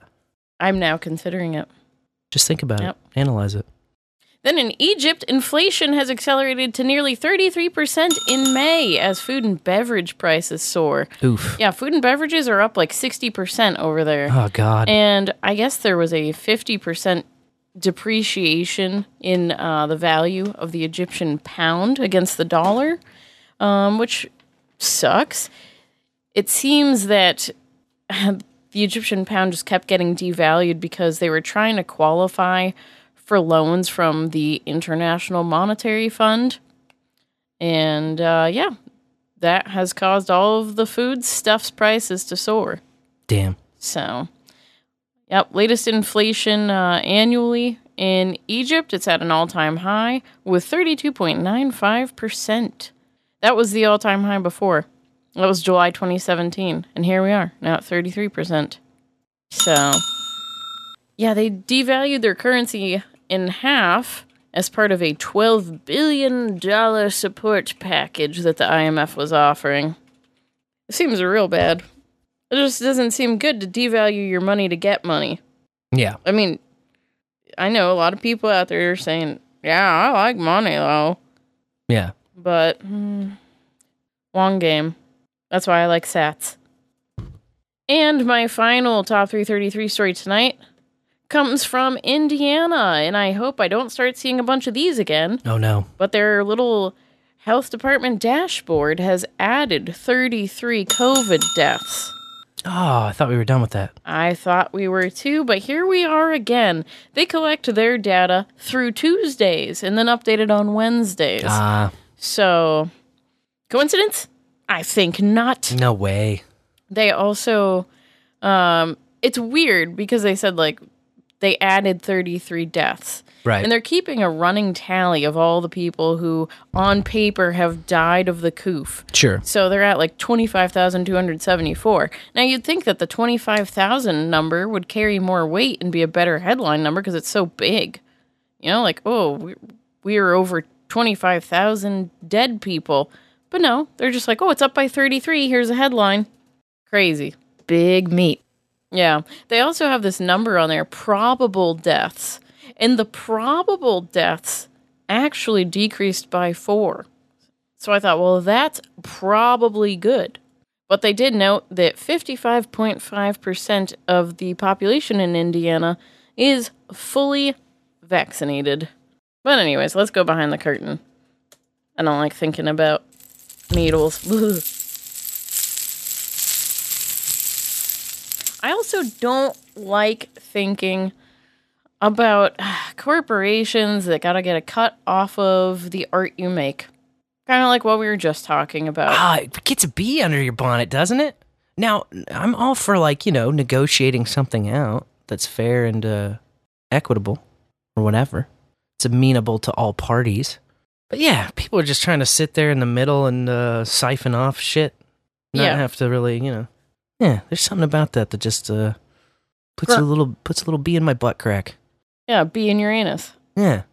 Well, this week I'm looking at Twitch. Of course, own, what? It's owned by Amazon, basically. Bezos company.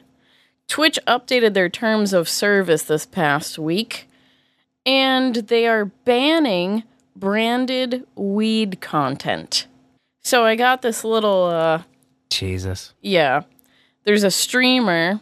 Uh, the channel name is Jim Tana. The guy's name is Tim. He does uh, the channel with his wife Jana. So together they're Jim Tana. Okay. Um, but he was going off about it, so I just grabbed a little ISO of him talking. Twitch, what are you doing? What are we doing? I want to pause it right there because what are you doing? On Twitch. Yeah, you could be free, man. Yeah. Censorship resistant. Say whatever the fuck you want to say. Anytime. Talk about the weed you're smoking. Talk about the hemp stores you're shopping at without worrying about the big butt of Bezos coming down on your head. Yeah. The terms of service over here is kiss my fucking ass is the terms of service. yeah, exactly. All right, I'll let him continue. They've changed some cannabis rules on here. Uh, you can still smoke cannabis, you know, if you're not breaking the rules or anything like that, but you can no longer promote cannabis products, deliveries, anything related to cannabis. You can't have sponsored streams like that anymore. It is against TOS now. It is 100% clear in the rules. Cannabis related uh, products and services no longer allowed. But what is weird and what is allowed? You could still promote alcohol. So I just don't understand what the hell is going on. We can promote alcohol, but we can't promote legal cannabis? Yeah, man, that's weird, man. What's that all about, What, what's that all about, man? I couldn't believe he thought it was so weird, and then I couldn't believe he said legal cannabis because there is no such thing. Yeah. Isn't that funny? Isn't that funny? No, I mean, yeah. it's- it's just frustrating It's frustrating because when, yeah, when you- here I go saying it again in all 50 states. Federally, weed is illegal because it's Schedule 1 on the Controlled Substances Act, and you should know that. Now, this guy says cannabis over and over again, so I guess he doesn't know that. You'd know that if you'd ever listened to my podcast. The thing I thought was uh, and alcohol, of course, is very legal federally. Hmm. Well, you know, to an extent. but uh, right. yeah, you can do so much. So fucking much. Yeah. Well, thanks Twitch for turning cannabis into cannabis. What I thought was weird is, as he mentioned, you can still use it on stream. You can Sure. be smoking your pot. You just can't say like, oh, Use promo code Regina. What did you say his name was? Tim Gina? something like that. yeah. Use promo code Tim Gina for 420 off your next order. No, the way I kind of read it is that you can't say like, oh, this is Danky Kong, and I got it when I was at Mad Hatter's right. this or week. I can't say, oh, Mary Kate Ultra and make heroism f- uh, swang through Sundro cannabis and got me Brett Hole number 16. and got me a quarter of it.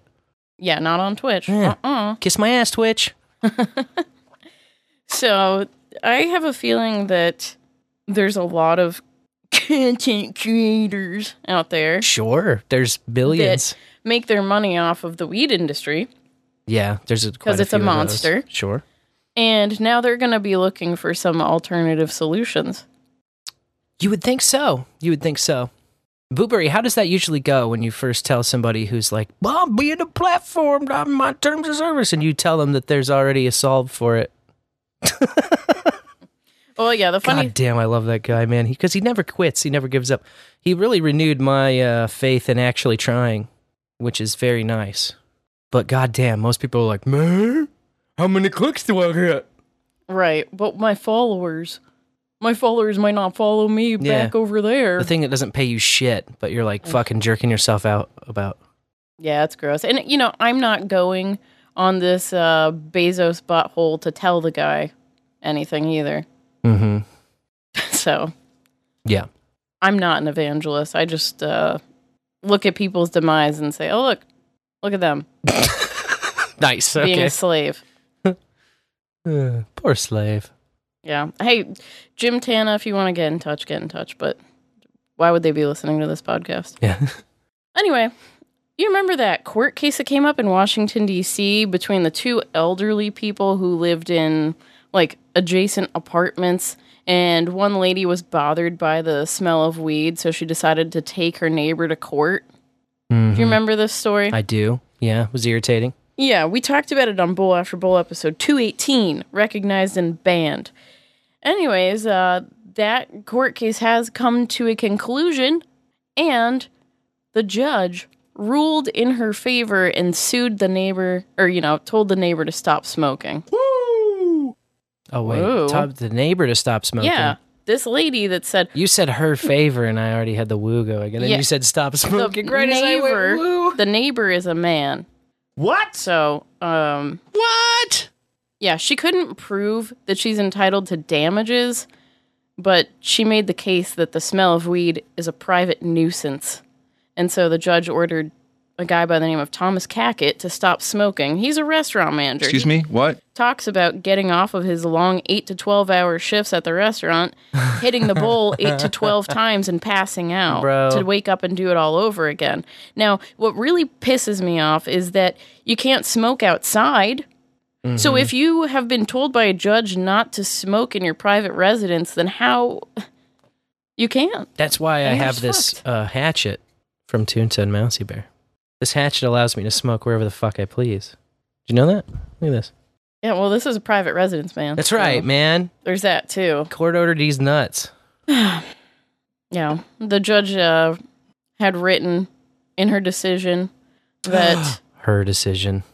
yeah, Judge Ebony Scott uh, said Cackett is a licensed to buy weed, but he doesn't possess a license to disrupt the full use and enjoyment of one's land. I was like, the fuck are you saying? What does that even mean? Like he's got his space that he's paying rent for too. Right. Couldn't I, I don't know. I would just suggest a doob tube. I would also suggest this lady to get a life, light some candles, maybe check where the cracks are and fill them in. That's why I hate apartment living anyway. Yeah. The whole time I did that, it was just always like all these motherfuckers in these different buildings in my, or different rooms in my building. They're all a liability to me. Yeah, exactly. They are all a potential threat to my freedom. Yep. Even just if they uh, forget to turn their oven off or something. it sucks though when you're fucking young or poor or both. Like, there's not a lot of other options, you know? yeah. So it's just that's what makes like these types of court orders and smoking bans and nosy fucking Nancy's uh, a bunch of classist assholes. Yep. Well, I just don't like this setting a precedent for any cases that might come later down Yeah. down the road because you know what they like to do they're always citing all the court cases that ruled in their favor that they're arguing for and here we Mhm. go here's one for uh, the prohibitionists and the well okay weed is technically legal, but you can't enjoy it. You can't just go about home and enjoy it because other people live near you. Correct. So stupid. No, Circus So- Media correctly points out wet towel under the door, fan on, windows closed. Not that hard. Uh, No. You can get an, a a carbon fan for kind of a reasonably cheap price, like more reasonable than having to move somewhere else. That's for sure. Yeah, definitely. And you just carbon filter the shit. I mean, there's several things you could probably do. Yeah, but I'm saying doob tube, toilet paper roll, dryer sheet, rubber band. Of course, Blow your yeah. smoke through that. You're usually good. It's pretty, uh, pretty decent. Yeah. So, um, Or just chief it and blow it right under her door crack. Be like, I ain't come from me. You're the one fucking stinking like weed, lady, not me. yeah. I like what C Dub said in the chat too. Sue the old lady for her perfume smell. What if they got a drop ceiling and you could just like put some kind of weird tube through the drop ceiling so that's just hotboxing somebody, hotboxing her apartment from your apartment. You're just blowing it all right into her shit. Like, Yeah. pff, type, you should stop smoking now. I'm taking you to court. Seriously. It's all coming out of your place. What's this? You're trying to get me in troubles again. Just some Yeah. ideas. That's all. Just some ideas. So the technicality of this is he's banned from smoking within 25 feet of his address or hers. Oh, And like I said, there's uh, no place that he can lawfully smoke outside. So it's not like he can just go take a walk to the sidewalk. Because God forbid a cop rolls by, get a fine. I would be thinking of all kinds of diabolical ways to make her life even more difficult than it was before when she just smelled weed every once in a while. That's a hundred percent facts. Yeah. And Circus Media smartly brings up in the chat vaping. Because, of course, if you use a volcano, kind of smells like burnt popcorn. Yeah, it's not, as weed. bad. Not as bad. Anyway, in Alabama, the Medical Cannabis Commission awarded licenses. Oh, boy. Finally, uh, 16 licenses, all in all, out of 90 firms that applied. Wow. Wow. Wow. And it's crazy. Their medical laws down there. They forbid smoking weed or consuming it in food. So, medical patients, uh, who of course are card carrying patients, will get to enjoy weed pills, weed suppositories, weed oils, gels, and creams, transdermal patches, inhalable oils, or liquids tinctures and such. However, there is one exception carved out here. And this was really weird to me, so I had to dig deeper. Peach flavored weed gummies. Okay. That's the only edible that's going to be allowed. And I guess at one point in this bill's history, uh, they said, well, you know, people obviously really like the edibles. They're easy to consume and stuff. But if we say no taste at all to keep it um, uninteresting to children, I suppose would be their logic here. Sure. It might make people gag. It's going to be gross. Can you imagine chewing on a gummy that ha- just tastes like I don't know, like best case scenario is like beef gelatin, right? Like Well, it's going to taste only like weed, really, which isn't the worst, but it's nice to have some flavor. It's Yeah. like you don't have to be a child to appreciate the flavor. well, It's so stupid. some of the senators decided that the best compromise was to just go with a single flavor, Oh my god. and that's why peach has been chosen as the single flavor medical patients in Alabama are allowed to enjoy with gummies. That is a total legislator move. Yeah. It is indeed. Keep us safe by some arbitrary stupid shit that doesn't really keep anybody safe or change anything other than make it just a pain in the ass to do regular business. Yep. Ugh.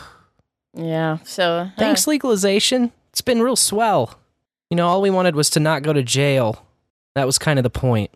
And now look at it. I mean, you make your own. Uh, well, shit. You grow your own plant, still gonna go to jail. You make your own edibles, still gonna go to jail. you smoke outside, or shit, pop a suppository in your ass outside. You're definitely going to jail. But anyway, so much fun. Uh, I wouldn't know. these companies have 14 days, two weeks to pay their licensing fees, and the Medical Cannabis Commission there is saying they'll get the l- licenses issued on July 10th. So I went through all the companies that won licenses, and all but one were from Alabama. The one that wasn't was Verano, which is in many states, and they are out of Chicago. Uh, they got their hands on the juiciest of the licenses, the integrated facility license. Oh, so, So, you yeah. can grow and sell in the same deal? Yeah, they can do everything probably. They can probably even transport it and uh, process it, and fuck, maybe they'll even test it in house. King of the castle. Yeah, crazy how that works. Must be fucking the big nice. guys, big guy Must coming be in. fucking nice. Must be fucking nice. So, of course, uh, I expect lawsuits from the 74, some of the 74 applicants that didn't get it because the state has no way to explain how the applications were scored. It's just shrouded in mystery. Was it really a lottery where they just, you know, like put numbers in a hat and pulled some out at random? They play the Powerball. They very well might be in every state. In Colorado, Governor Jared Polis signed a bill to regulate hemp products. So now uh, you'll get a $10,000 violation if you sell any of the 50 state legal hemp stuff that has a ratio of CBD to THC that's lower than 20 to 1. And if you get caught selling a hemp product to someone under the age of 21, you can also get slapped with that $10,000 fee or fine. So, That's Officer Douche. yep, Officer Douche. It's fucking bullshit, man. There's a bill on Governor Ned Lamont's desk in Connecticut to ban synthetic THC products. Will dronabinol be banned? You know, that's Marinol. Ugh. I doubt it, but that's a synthetic form of Delta 9. Yeah. But uh, who makes that one? Yeah, big pharma. Bingo. But I just think it would be funny if that was like, well, we can't have synthetic THC at all. So, and they're considering um, THC that's derived from CBD as synthetic. okay. Yeah. So Delta 8, Delta 10, all the stuff that you've seen in the hemp stores. Mm-hmm. Uh, it also limits the THC amounts per container and requires the health and safety labeling to be put onto these 50 state legal hemp products. And it replaces the federal rule of 0.3% THC on a dry weight basis with this limitation of no more than one milligram per serving in an edible and no more than five milligrams per package Mm. while five milligrams is like a standard single dose. That's like a when they're half doing- dose. Okay, for It's like the very lowest threshold dose, essentially. Five. for regular users, yes. Yeah. But I'm saying whenever you see studies that are done, Yeah. they're using the five milligrams as like their control test dose. I see. Yeah. But fi- yeah, uh, eh, whatever. Yeah. I don't live in Connecticut, so Take 10. Now, this is the thing. Like, I can see it's it's it's more convenient to have like single dosed out bites of whatever the fuck you have going on as your edible, right? Uh, the brownies that showed up this weekend were also from a dispensary here in Missouri. Also from uh as you've been calling them the MKs. Uh Make Heroism and Kate Ultra. They had these brownies that were like 525, I want to say, milligrams in the whole package, or 575, hmm over five. And they were just five very small brownie chunks, right? So five Yeah. bites, uh, 50 doses, yeah. essentially. I mean, like we quartered them up, and it was hard to cut them smaller than that. But the quarter of the brownie was too much. Like it was like like it was great. Don't get me wrong. It was also too much. Like too much stony. And so like I like the idea of having better dosed out edibles for sure. Because it's too easy. I've had too many friends that just don't know what the fuck they're doing and they just start eating it and then they're like, oh, it's not working. I need another one. And then all of a sudden they like don't know how to call me back because they're freaking out. Yeah. You know? Yeah. Uh, so like I get that. However, like I don't think that fucking rules and legislation is really the way to go about it. Like no, just education. free market education, best practices, and you know people opting to say, "Oh, I just want one that has you know tens or 20s. I mean, the quad dose Chiba Chews are like eighty milligrams, and those like are a quad heavy dose. Is to me like 10, 15 is where you want to be. Anything else over that is like it's it's challenging. I'm not saying it's ever a bad time necessarily, but it becomes a challenge when you hit 20 and plus. Hmm, It can easily become a psychedelic experience, Yes. which not everyone is looking for. But as C Dubs rightly points out in the chat, better bud tenders. You just tell the people what they're getting into. If it's, Yeah. oh, have you taken an edible before? Yeah. uh, would you like to try an edible? Because then you're going to want to go for like, you know, five to 15 milligrams Totally. and look at the package carefully. That doesn't mean eat everything in here because look how many fucking milligrams are in this bag Yeah. entirely. It'd be like drinking a whole bottle of liquor. Exactly. So, yeah. Only not because it's like, you know, you're not going to get hurt. it's not going to fuck up your kidneys Yeah, but you have to remember that and too. your liver. It's but, uh, you know, it, it's hard for me to get outside of myself and remember that for a lot of people in this country, weed is a new thing. yeah. Because And they waited till it was legal even in people, their state. even people who've smoked a few hits, uh, and especially all the old heads who are like, oh, yeah, I used to smoke a lot in college. Now I'm 68. Uh, they don't have any fucking edible experience except for old home baked brownies off off some swag that they did when they were kids, you know, which ain't what's going on today. Well, There's yeah. a different thing going on today. And of course, there's always a different thing when it comes from like a plant that was cared for and loved versus uh, like a farm of Some kind of mass produced industrial situation, yeah. in a giant warehouse that used to be a Pepsi factory or whatever. Yeah. Exactly. So, Ah, yeah. Anyway, also in Connecticut, in this bill that has not yet been signed, uh, it would create an Office of the Cannabis Ombudsman for the medical community, so they'll Mhm. have someone to go to if they have issues, um, and update the Social Equity Council uh, to help them determine which areas were disproportionately impacted by the war on drugs. And they said they're basing all their decisions on current census data. We'll see how it works out for them. If it works out like the Missouri data that they got from the Highway Patrol, boy, oh boy.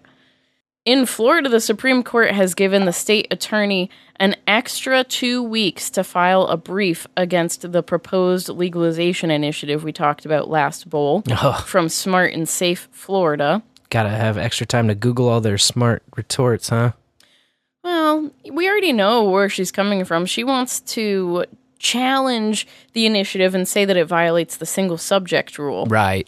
And I don't think it's hard to come up with reasons why it would. Because you can just say, here it regulates, here it goes into packaging, even. I don't know. I guess packaging could fall under regulation, but like you're you're producing it and you're selling it. Oh, as soon as there's two sentences, I guess you could just say, "Oh, these two sentences are different." Yeah. Yeah, you could. I mean, if you really want to be an asshole, And I'm sure she does, as she's kicking this can down the road, asking for a continuance on just filing a fucking brief. She's trying to run the clock So- out, make there less time to be signatures gathered. Well, they've got all their signatures, and that's it's just going through a Supreme Court review, Mhm. and she's challenging it She's to get, to in get the it- way to prevent that review from going down to get it actually approved for the 2024 ballot. Right, so it can't be voted on. Exactly. well, and you know, if they tie up the works too long, that's another way they could run the clock out. Yep. Oh, it didn't it didn't get validated by the deadline even though you had all your shit in. Yeah, and we We've- saw that happen in 2020. Mhm.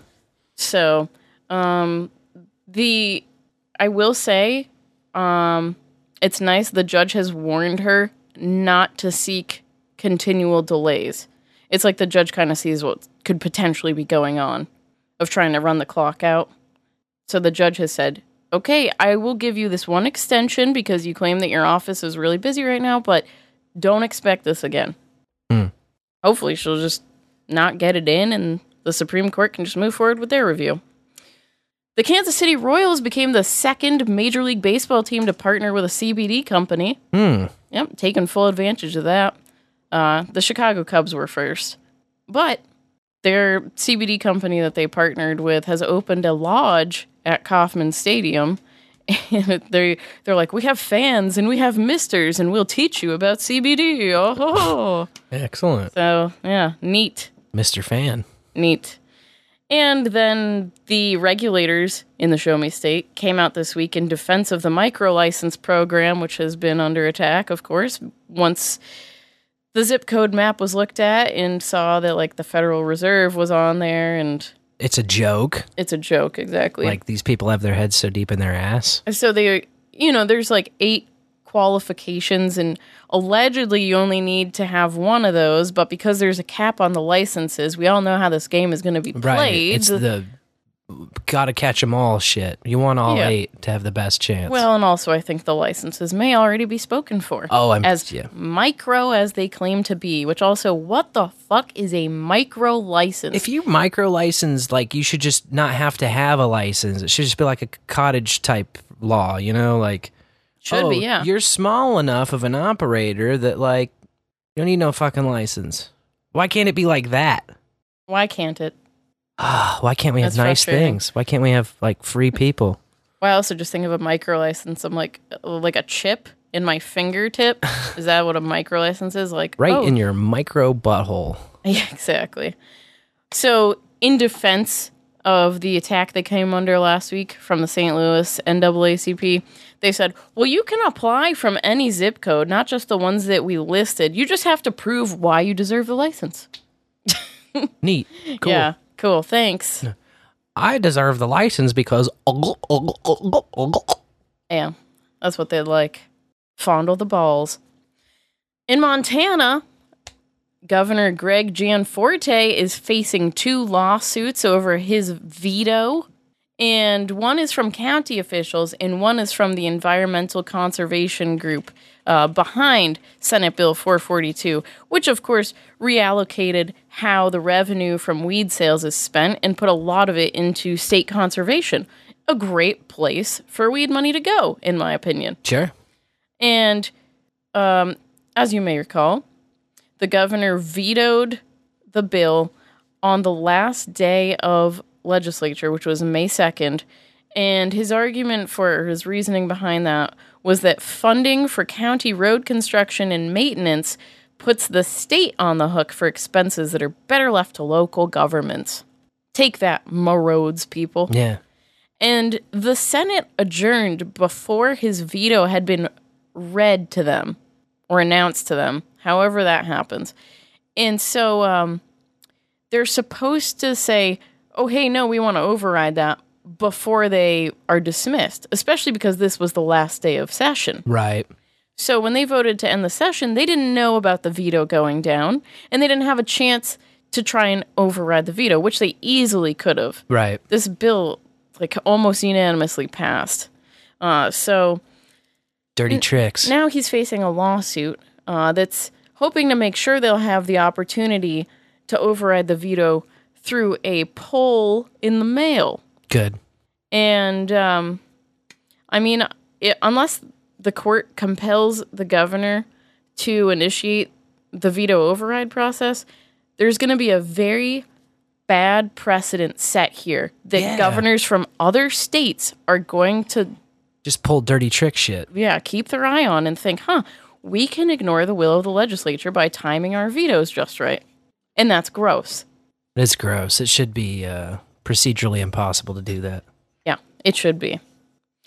In Nevada, Governor Joe Lombardo has an omnibus pot bill on his desk. Uh, it does a bunch of things like doubling, more than doubling, the legal possession amount from one ounce to two and a half ounces. Oh boy. It says that recreational stores don't need medical licenses to serve patients.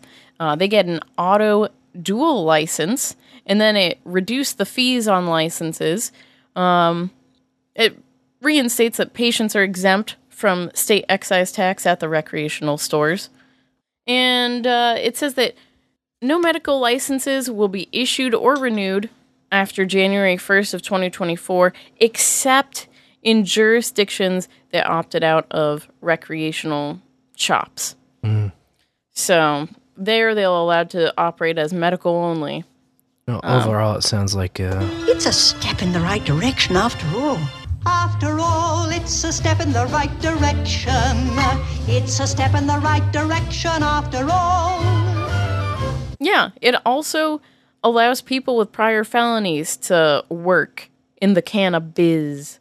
So, like, that's neat. You know, maybe people who got caught with weed before it was uh, state legal can work with the stuff they know really well. That would be cool. Um, and then it also has this Cannabis Advisory Commission, it's already put together, but this omnibus bill would require them to study the potential effects of removing weed from the Controlled Substances Act. Oh, study, Yeah. study, study. Study, study, study.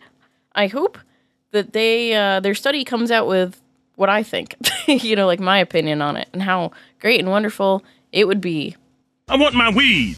Yeah, me, I want my weed too, but I'm in the bowl, so there's plenty of weed. We're all good. You got your weed. In Oklahoma, Governor Kevin Stitt vetoed an omnibus medical weed reform bill that came to his desk. It would have required uh, businesses to apply for a temporary license before just getting uh, the permanent one, I guess, so that they can prove that they're going to do things legally. Um, it would have implemented a tiered licensing fee for growers, and uh, well, it could still be overridden uh, when the lawmakers return to session in February 2024. In Oregon, Governor Tina Kotek has a bill on her desk with the aim of uh, fighting illegal grows. And the Associated Press did a long write up on it about how people who are growing illegally uh, just destroy the environment. You know, it's all pollution and garbage and drained water tables where there's illegal grows. No one does it right. And these landowners are getting letters in the mail. They're offering cash to use their land to grow weed illegally. And uh, when the land gets raided, well, the landowners don't take down the hoop houses or pick up the garbage or clean up the poop from the latrines outside. So, um, I don't know how a bill is really going to fix this, you know? But last Just year in Oregon, situation all around. last year in Oregon, a hundred tons of pot that were grown without a license were, you know, raided and destroyed. So this just uh, places the responsibility into the landowner's court if an illegal grow is found on their land.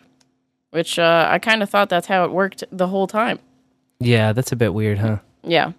So, but then there's this part. It prohibits use of rivers or groundwater at illegal sites, and it criminalizes seizing the identity papers of migrant workers who tend the plants or threaten to report them for deportation.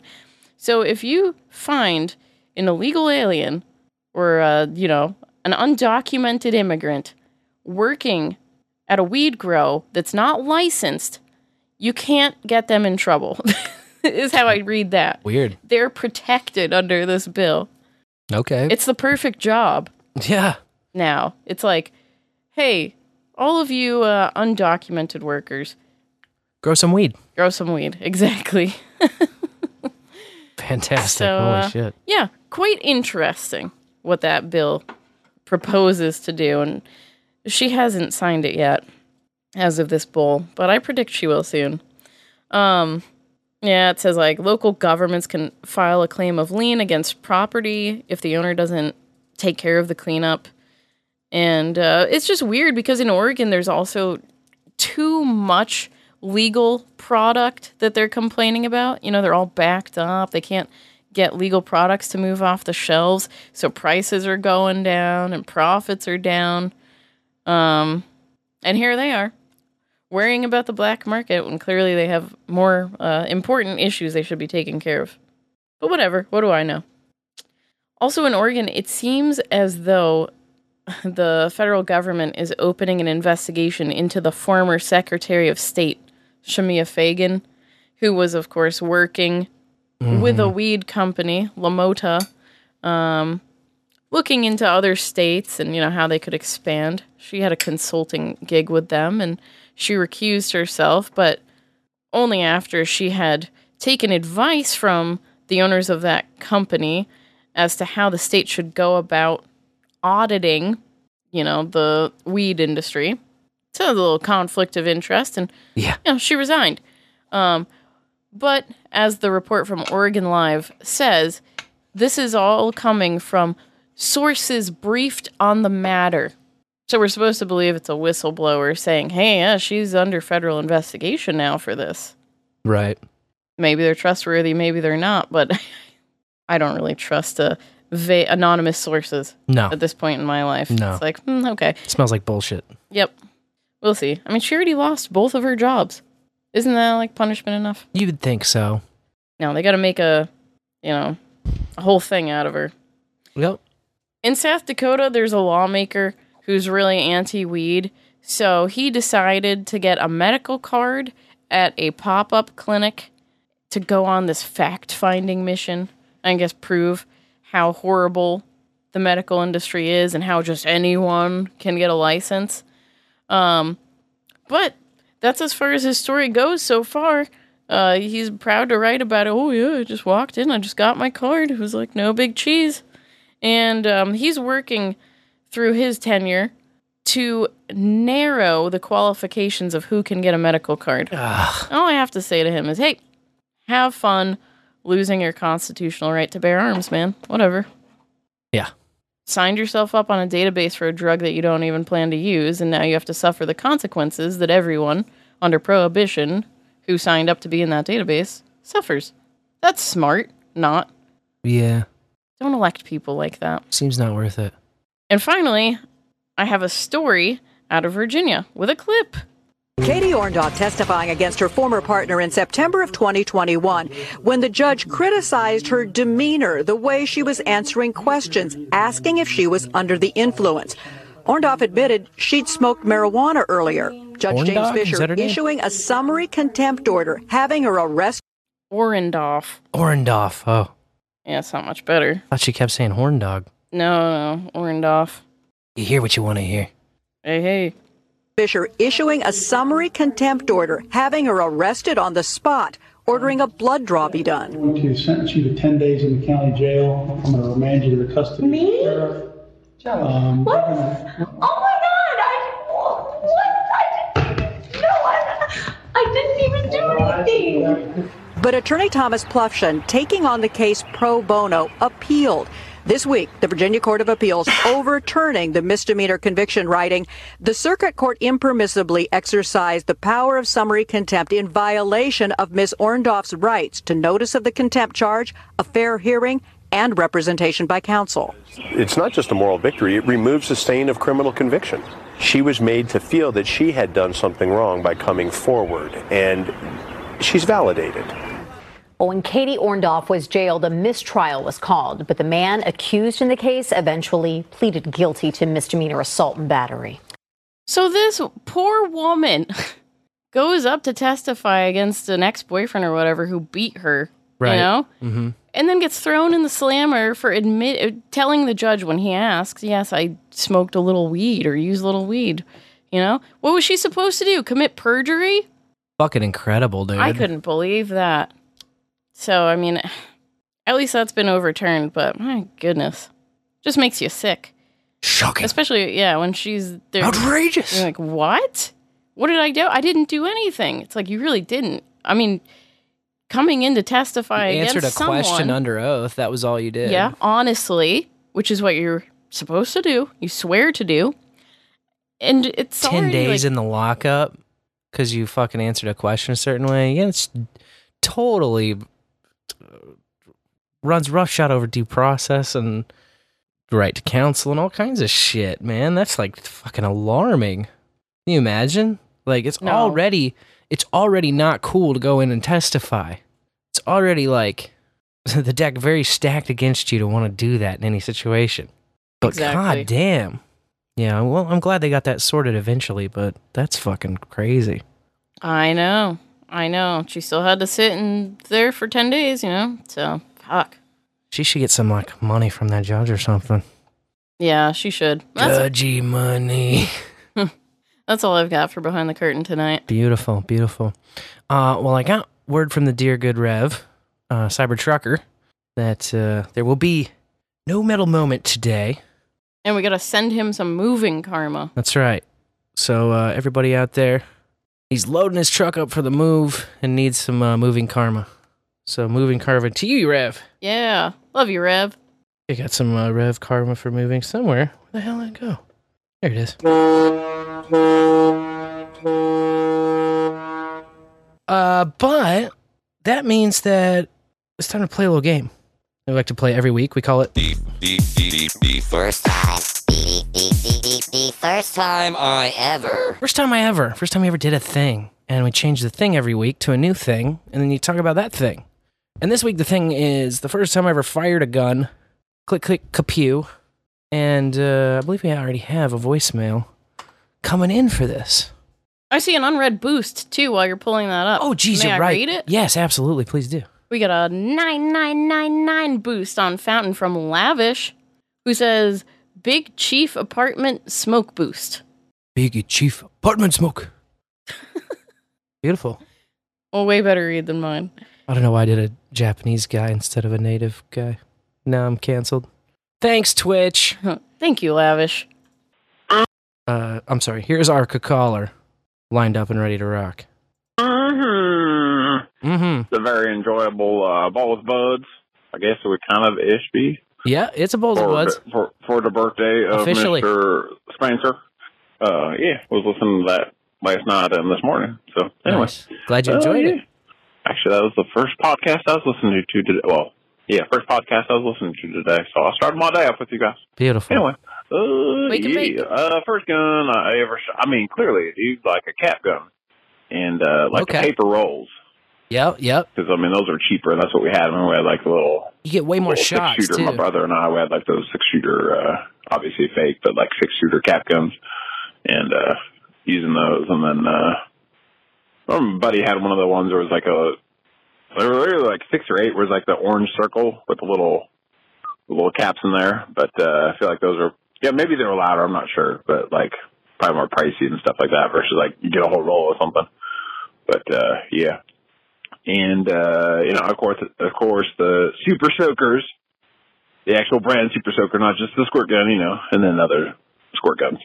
Uh, but yeah, uh, I would like to get a concealed weapons permit, but uh, just time and resources and priority and whatnot. So yeah, uh, gotta get a like to get a different gun and uh, things of that nature. So anyway, yeah, so there we be. Alright, well, I can go hang out with the nieces and the nephews, so watch them for a little while after work here. So, alright, I love you guys.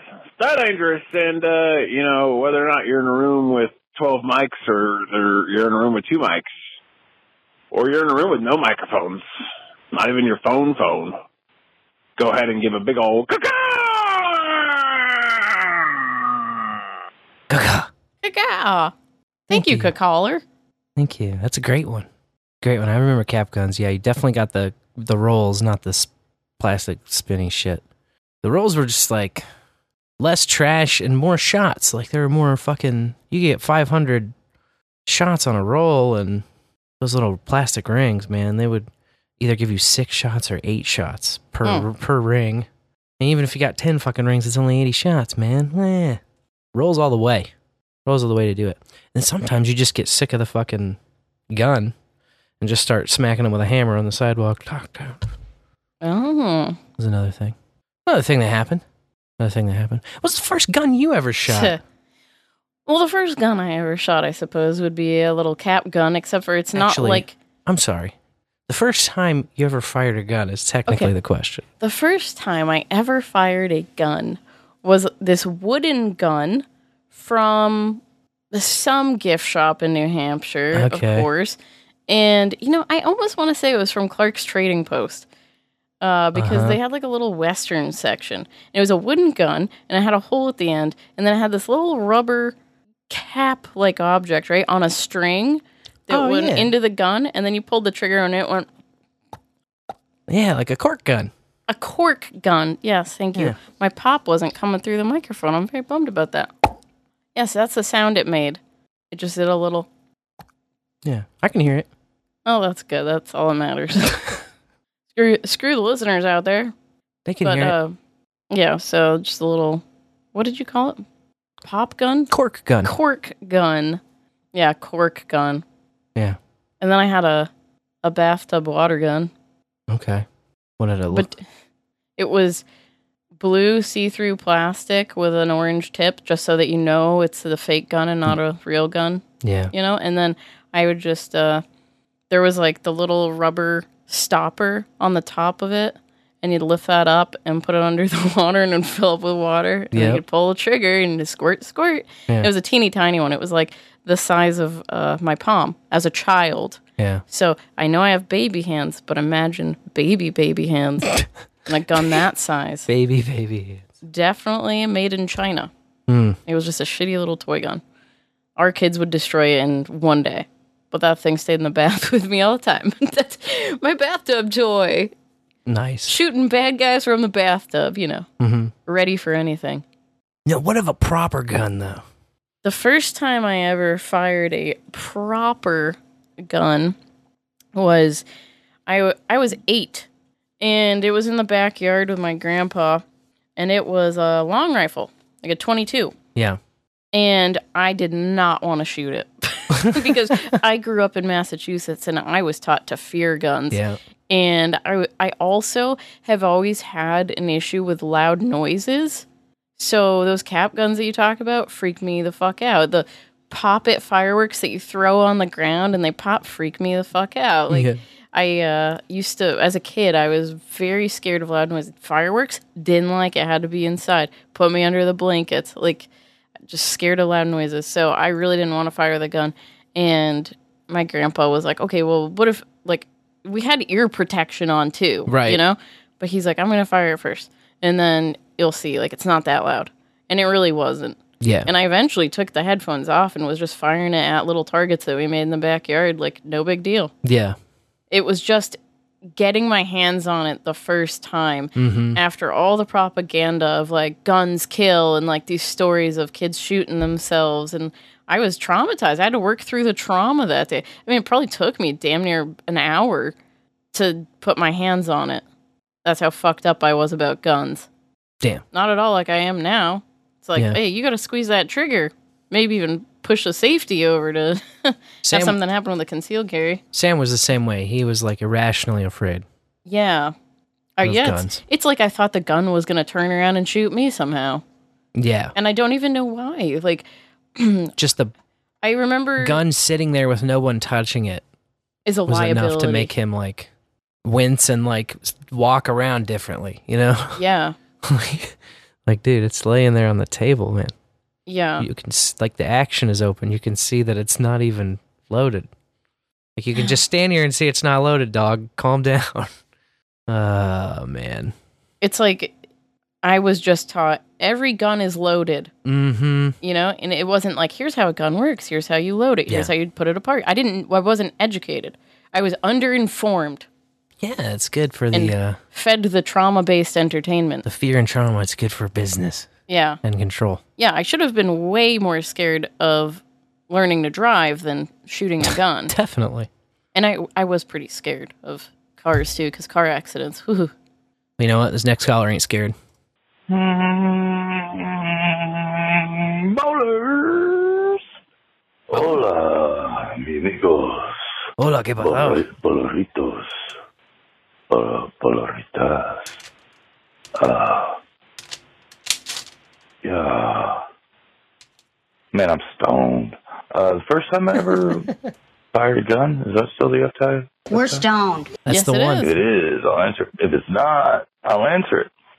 It is. I was I was five or six, and it was a four ten shotgun. Whoa! And we were out at a deer leaf of my uh my aunts and uncles, and uh there's a lot of us there, and uh yeah, yeah. I didn't want to fire the fucking little twenty two pistol. I wanted the fucking four ten shotgun, and that's what I got to shoot.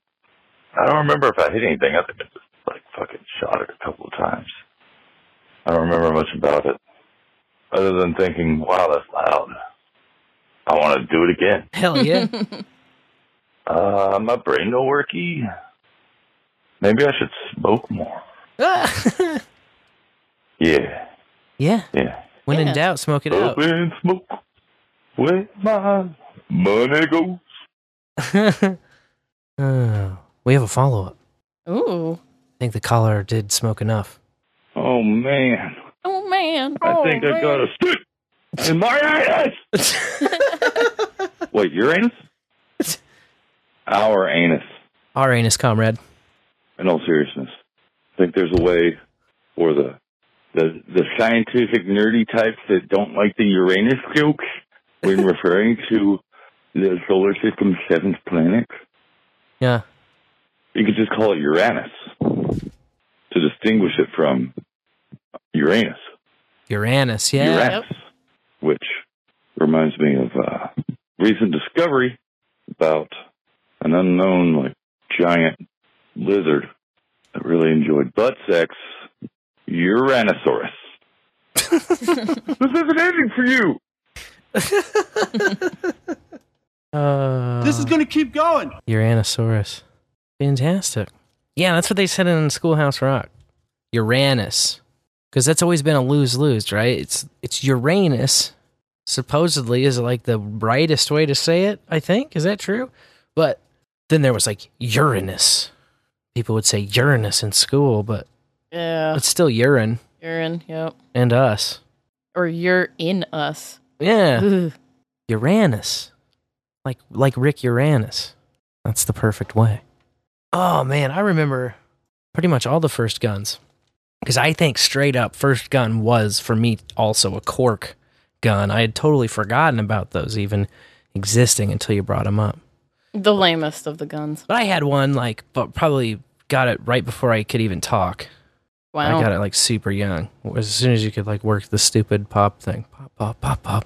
Probably from Cracker Barrel or something. They always have them there. Uh, what else? So next was a laser gun that made some awful digital noises. Oh, nice. Like wee wee wee wee wow wow stupid shit like that. Just like 12 different annoying sounds, maybe two of which sounded like a laser gun, you know? Um, the batteries mysteriously disappeared from that after I had it for like three days. Oh, that's crazy. I wonder how that could have ever possibly happened. I don't know, man. They just like weren't there. Just stopped working. Who gave My- you that gun? Uh, I don't think it was my parents. I don't think they were foolish enough to do it. I think it was one of their friends or something like that, Yeah. That always or a family member. I don't exactly remember. it boggles my mind. Yeah. Noisy toys like that. You're like, do you have children? No purpose other than, well, they will meet the hatchet. yes. Uh, and then what was your next gun? Next was rubber band gun, the kind where you got a big hunk of wood. They're not really that far in shape from the The cork? the cork guns, Hmm. but you don't slide them in and out. They just have paper clips on the back, or I mean, sorry, clothespins. They get clothespins at the back of the gun, and then a groove at the front of the gun where you just hold the rubber band in, and then you hook them into the clothespins, and then to fire it, you just lift the clothespin up. You know. So I don't know. Overall, those are pretty lame. I fi- I f- I found. I didn't really wasn't that crazy about them. Yeah. Then I think the next thing would have been the cap gun, like our boy Christopher Battles was talking about. Yeah. And I only had rolls growing up. I, I got the cap gun because I was a cowboy for Halloween and I wanted to look like the realest possible cowboy. So then I had two little cap gun Colt revolver looking things, you know. Nice. Next was BB gun. Yes. Okay. That's that would have been in the Cub Scouts. We shot BB guns starting in the Cub Scouts. And uh, I always loved doing that shit. You only get like, you know, five shots at a time to hit this target and whatever. Then you'd rotate around. So it was like real limited, but you got to hit a target and actually like improve and practice and stuff. So I always loved that. Uh, then the first actual gun firearm that I ever shot was a 22, just like you, in uh, the Boy Scouts. Can't remember when they let you shoot the fucking little rifles. I think 13, maybe 14, maybe 12, something like that. And I never was around one anywhere else, so that was like the only place I get to shoot, you know? Yeah. I didn't have no guns in my house growing up. Are the guns just like owned by the Boy Scout troops? Uh, usually you would do that at like some kind of a camp. And so it would be property of the camp, Oh, okay. Neat. like a summer camp type thing. Mm-hmm. Yeah. They also did black rifle in the scouts and uh, shotgun shooting. Now, the rifles and the shotguns, there's merit badges associated with each one of those. Rifle shooting and shotgun shooting merit badges. So the whole point of taking those at camp is to get those merit badges. You caught them all, all the merit badges. Uh no, no, I didn't earn every merit badge there was to add. But Well, all the ones about shoot- guns? all the ones about shooting shit, yeah. Yeah. Got all the ones about shooting shit. They used to have a merit badge back in like 40s scouts called stalking. And, sure, uh, like listening for animals. yeah, Like exactly. hunting. I always thought that would be a kick-ass badge to get. I don't know when they did away with that, but at some point the stalking merit badge went away. Shocking. Outrageous. Couldn't believe it. Uh, I will always though believe this next caller. Uh, well, oh, whoops. Uh, uh, what? Why is it? You gotta shake it. What the? Uh oh. What happened? What'd he do? I think he's trying to call us from his bong again. yeah. Let's see if you got it figured out.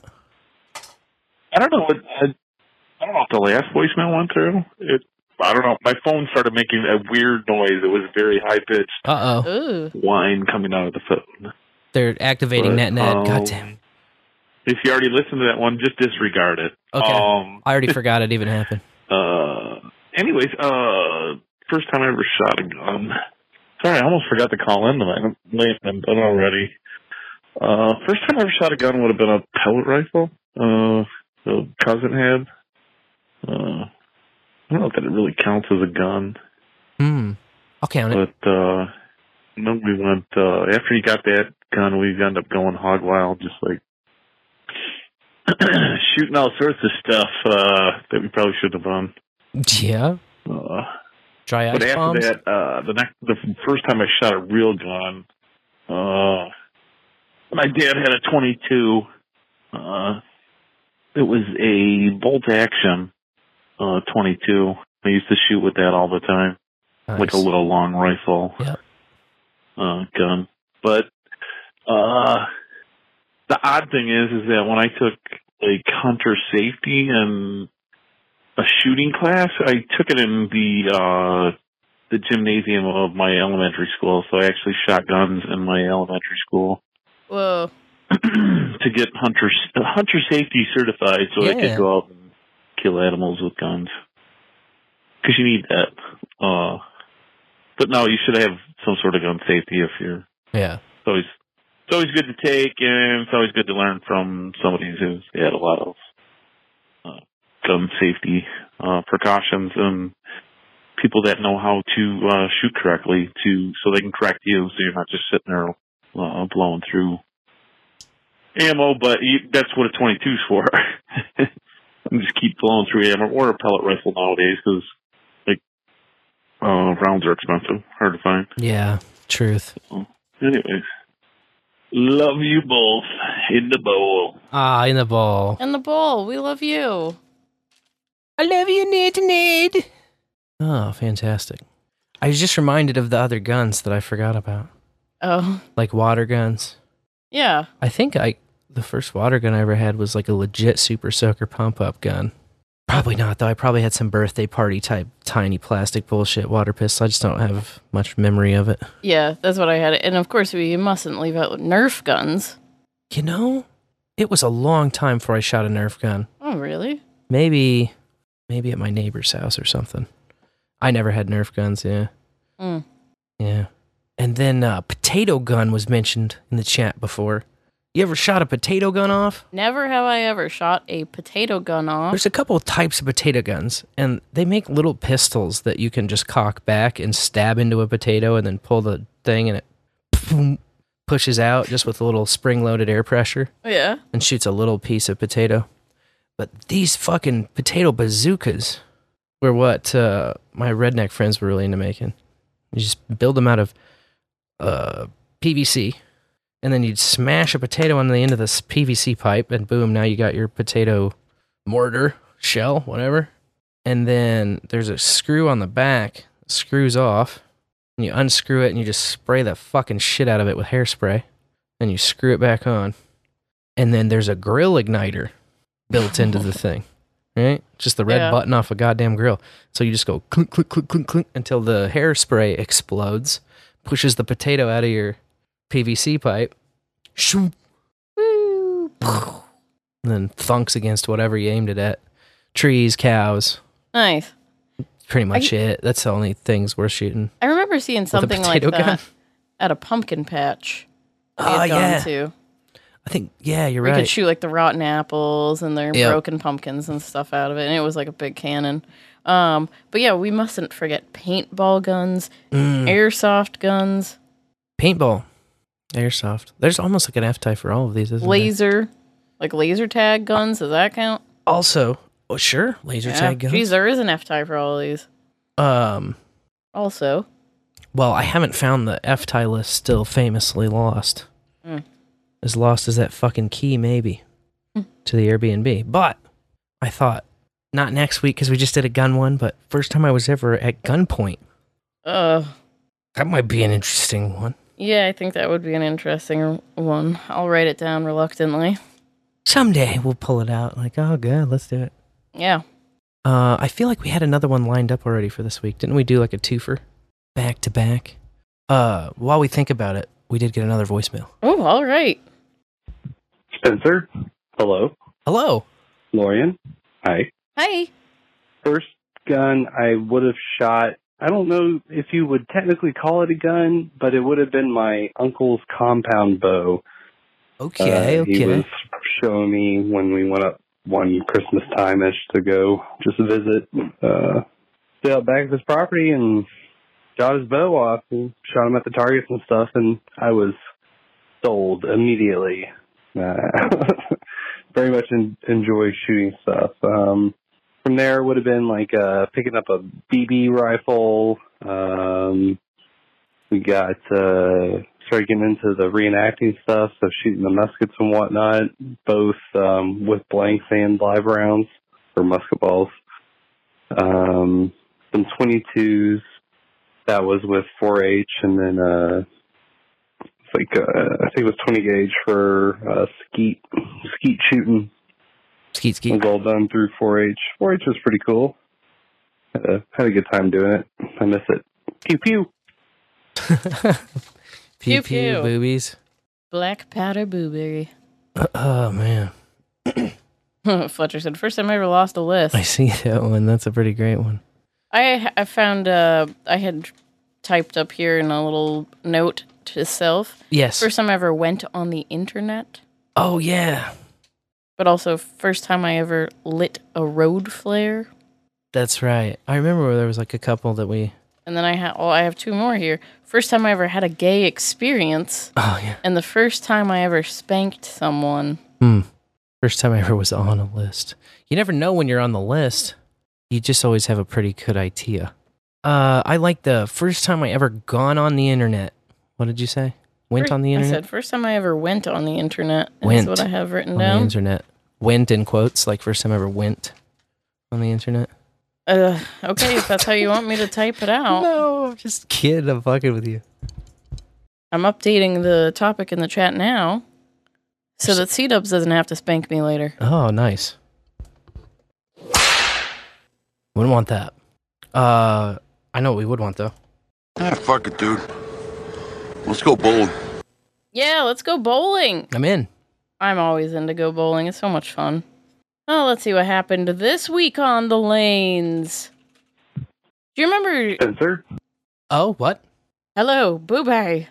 Come in, Boo-Bury. What? What was that all about? I don't know.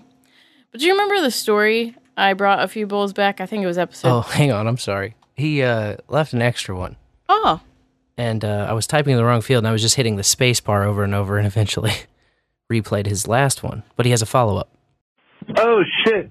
If laser tag and stuff like that counts, then I recant my first voicemail Ooh. and instead offer up the Nintendo Zapper light gun. Oh, shooting them nice. damn ducks and that damn dog for the Duck Hunt game on the Nintendo Entertainment System.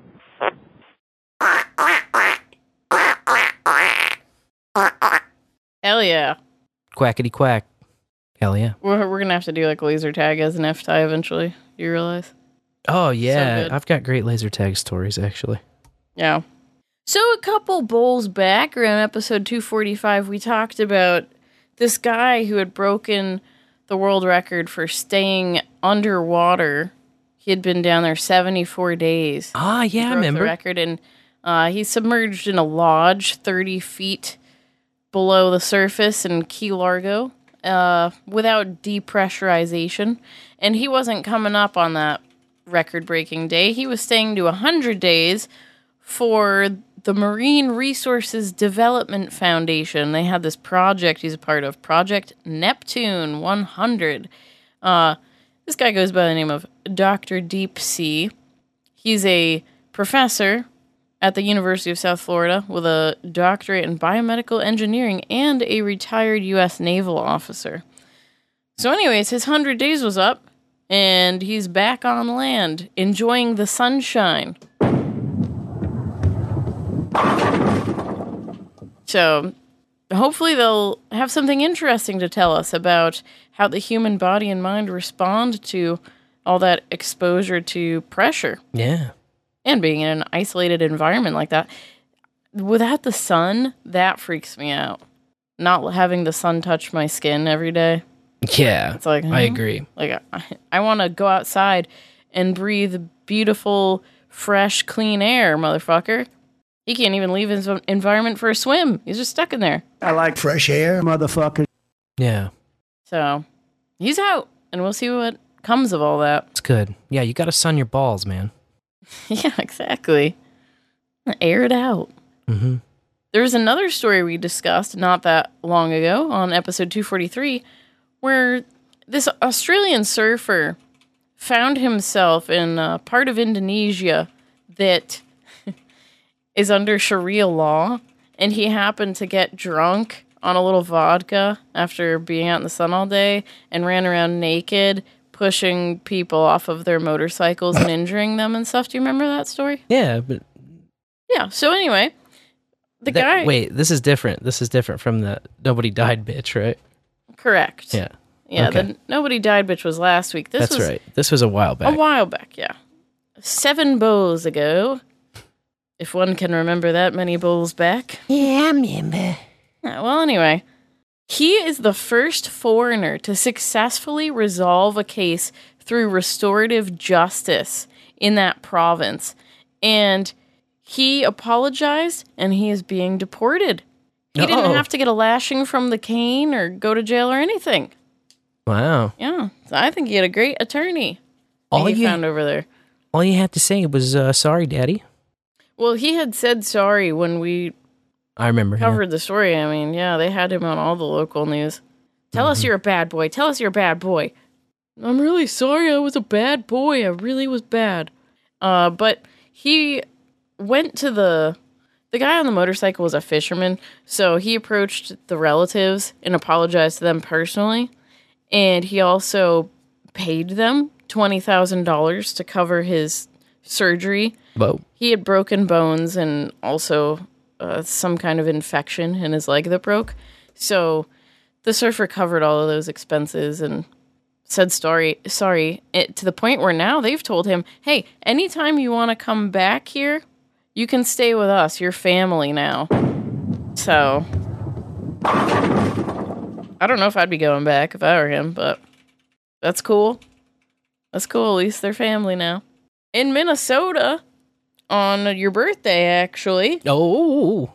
there was a semi that overturned on the highway and it was carrying 50 pigs who uh, all got loose when that thing tipped Damn. at 7:35 in the morning in little canada of all places Ah. yeah so anyways that of course backed up the morning rush hour traffic for more than a mile 10 of the pigs died some were injured but all of them were rounded up successfully and most importantly the truck driver was not hurt Oh, well, that's good. yeah did you see the giant ducks that were drugged by boat to hong kong I can't say that I have. oh well they look like bathtub ducks except for they're like 59 feet tall Whoa. Yeah, they were created by a Dutch artist. Well, anyway, everyone got excited and went to see them, only I- to find that one of them was flat.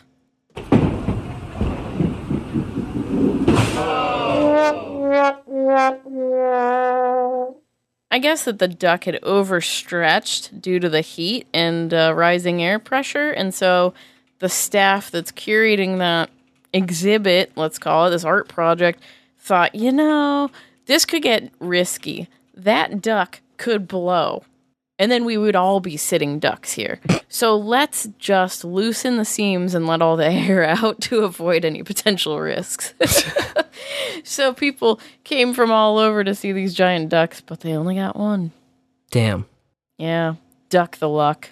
Someone in Kansas had really good luck, though. Oh? Yeah, he went crappie fishing and he brought his LiveScope, which he dropped into the water, and he started seeing something really weird an anomaly down there. He thought, what the hell is that? Hmm. Turned out it was a Jeep, and there were huge crappie on the hood of it. So he was like, well, all right. Caught a few big crappie, then called the authorities because he's like, hey, there's this Jeep underwater here. And um, divers from the fire department and a tow service came down to pull it out from the lake. And it was a 1983 Jeep CJ7 that had been reported stolen in 1990, which is 33 Damn. years ago. I am well aware. oh, So uh, they actually were able to get in touch with the owner that had reported it stolen in 1990. They live in Arkansas now, and um, the insurance claim had been paid out on it. So it's actually up to the insurance company what to do with it. But fishing dude from Kansas was like, "Hey, I want to hear the story behind this Jeep. I want to, you know, solve the mystery. Who took it and dumped it here?" Um, and the authorities were like, "Okay, well, we've given your information to that previous owner, and uh, if they want to get in touch with you, they will." nice. So you know, crappie. That's how you say that fish name, right? Yeah, that's right. It's not a crappy fish. No, it's crappie. You're right. Okay. Nailed it. Someone might have thought they had a crappy find, but I don't think so. This is a California husband and wife who were going through the wife's father's house. I guess the guy may have been a hoarder. Oh, She says he kept everything. that's And what so- hoarders do. They were crawling through this crawl space, pulling shit out of it when they started finding loose pennies on the floor.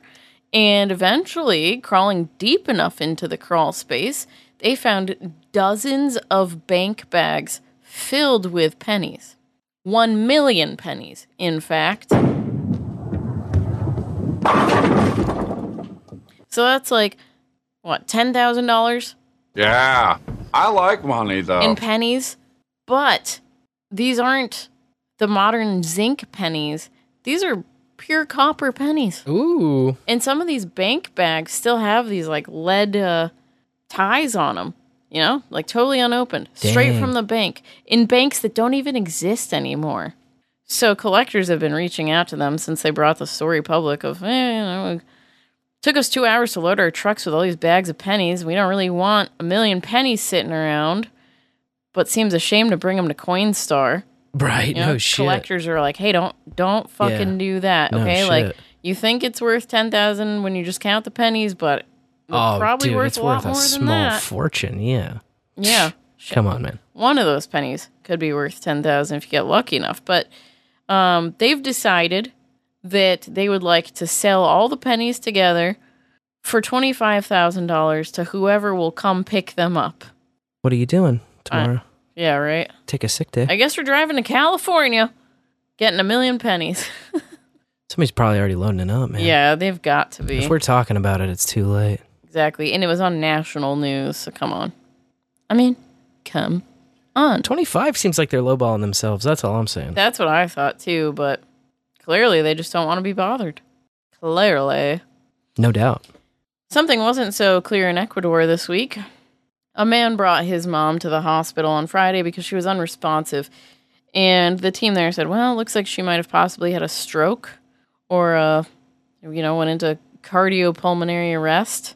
And she wasn't responding to resuscitation, so she inevitably was declared dead. And they brought her body to a funeral home, and the son called the family together to hold a wake later that night.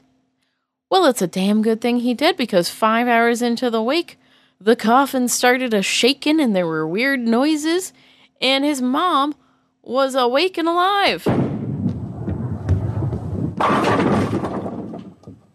It sounded so freaky too that he said that they had the body wrapped in these sheets and you know they could see the sheet moving in and out of her mouth from the breathing like a, Oh my god. a mommy mummy.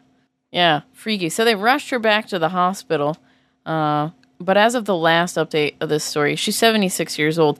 She was in serious condition uh, yesterday, intubated, and the doctors haven't given them a very hopeful prognosis. Damn, so she's gonna have to die twice.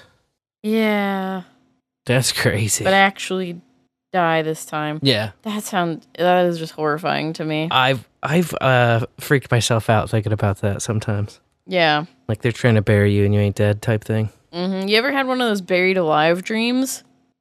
Yeah. Yeah. Definitely. uncomfortable. You might like scratch so hard with your nails to get out, and you know there's like no hope because the dirt's so heavy on top of whatever box you're in, and then your nails are like peeling off backwards and bleeding and shit. Yeah, I've had those dreams. Not pleasant. no, not pleasant at all. They used to tie bells, you know, to like the fingers of the deceased, Mhm. and like uh, just in case, just in case, right? Like, Yeah, well, smart. at least then, if you wake up and you're not dead and you're six feet under, we'll hear the ding-a-ling of the bell and we can go get you. Yep. Go get that dingling. Good idea. In Ohio, some firefighters were trying to get an old cornerstone from a retired fire station that was about to be demolished when they found much more than they were in- expecting. You know what they found? What? A time capsule. It's a good thing they were going for that cornerstone and having a hell of a time finding it because that time capsule could have been demolished along with the place. Yeah. And no one would ever know. Uh, but it seems it was from the first fire chief Wow. at that station. Yeah, the Marion Fire Department in Ohio. And it was there was a letter in it from him dated July 20th, 1905. And also in this copper box were badges, an invite to some firemen games, which I guess still go on today, and four newspapers. So they've decided to make their own time capsule and they're including one of those badges in it so that when someone finds it a hundred years from now, they'll also find a goodie that's like 200 plus years old. Pretty neat. Pretty sick. Mm-hmm. Also sick is this murder story that's making the MSM circuits. Know? Yeah, there's a 33 year old mother of three. How do you like those numbers, right? And uh, her husband was found deceased. And she wrote a book for her children about grief. And it depicts an angelic father figure watching over his sons after passing away. Well, it seems as though the man died of a fentanyl overdose, and the mainstream media is pointing fingers at the wife, saying that she slipped five times the lethal dose of fentanyl into a Moscow mule and gave it to him.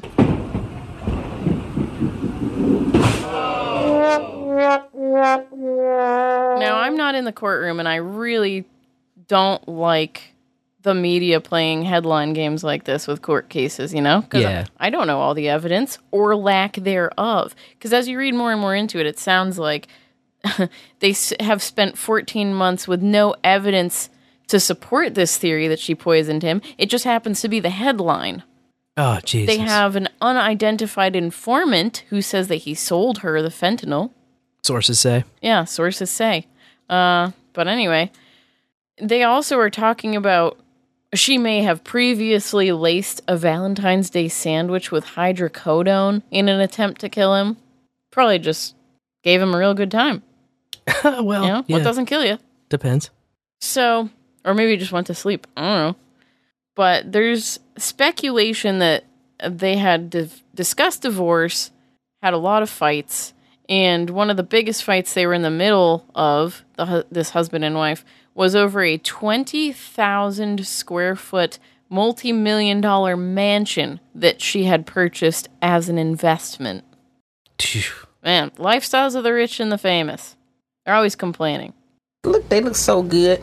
But 20,000 square feet is in a, that's a residential home. That's hard for me to fathom. It's a private residence, man. It's a private residence. It would definitely have a few bowling alley lanes in it. Yeah. It was my 20,000.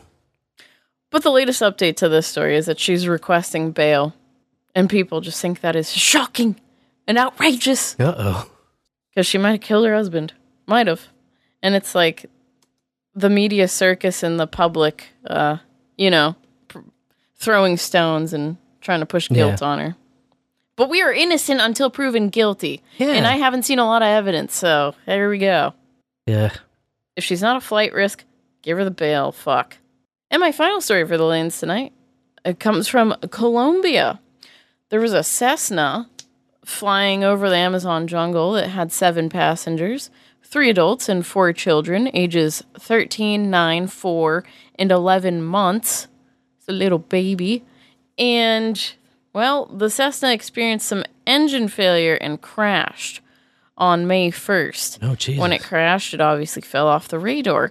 Um, so authorities were sent into the jungle to look for the plane, and they found it, and they found all three adults dead, all of their bodies, but the children were missing. So they had faith that all the children were alive out there somewhere in the Amazon jungle. I am happy to tell you that after 40 days and 150 soldiers flying in, along with dogs, on the search for these kids, they have all been found alive and well. They're now receiving medical care. Damn. Yes. Those are some badass children, my friend. Yeah, 40 days. That's pretty impressive. Yeah. With an 11 month old. Damn. So they had to, t- that 13 year old being the oldest, and a nine year old, and a four year old, and a 11 month old. Like they had to take care of this baby that whole time. Dang. It's crazy to think about. No doubt. Wow, it's nuts. You end with a mind boggler on the lanes there. Yeah. But uh, I guess it's fitting. My mind has been thoroughly boggled this week, I can tell you that. Absolutely boggled. Oh, man. Feeling good, though. Thanks, everybody, for hanging out for another one. Been a great grand time. We are taking it easy and doing Father's Day stuff this weekend, so no Bowls with Buds in the books. But you know you can catch us next Tuesday night at the same time. About around 9 p.m. Central, right after DH Unplug wraps up on the No Agenda stream. That's when you can find us, right here in the bowl. Uh, until then, you can count on me to be Sir Spencer, Wolf of Kansas City. And I will still be Dame DeLorean. Happy Father's Day to all the dads out there. Until next time, bowlers, may your bowls burn ever brighter.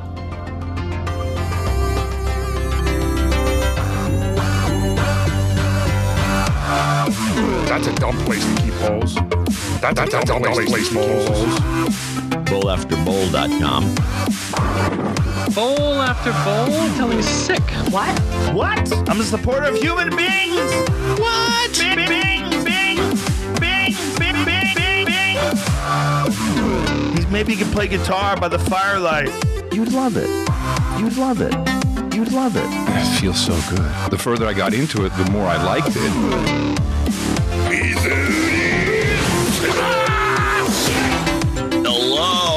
None of this is good.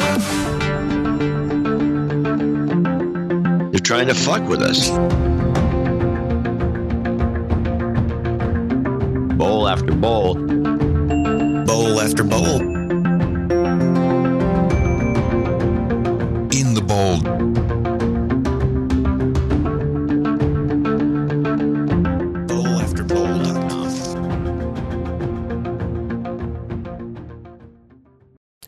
We are. Another bowl in the books. That's right. Night, night, no agenda. See, the only thing I didn't say though, I kept trying to fit in, but then you're like moving on or giving me that look like, uh, move along. Was Oh? just that, like, I'm h- happy that you had an overwhelmingly awesome birthday because you deserve it. Well, thanks. And thanks for making it happen because, like, you really are the one that made it happen. Yeah. You I started, like, you- over a year ago making it happen. Yeah, I know. I just really wanted you to have a fucking epic birthday party. And then, like, everyone came together and make that happen. And that makes me so overly happy. Like, I can croak tomorrow now, guys. Oh, well, thanks. You're too sweet. so I guess I didn't get it on the record when I said it in the post show. Well, it's I feel like I've already said it to you too, still recording. where I'm just like, oh, you deserved it. We'll keep it in. Okay. Bonus content. You're welcome.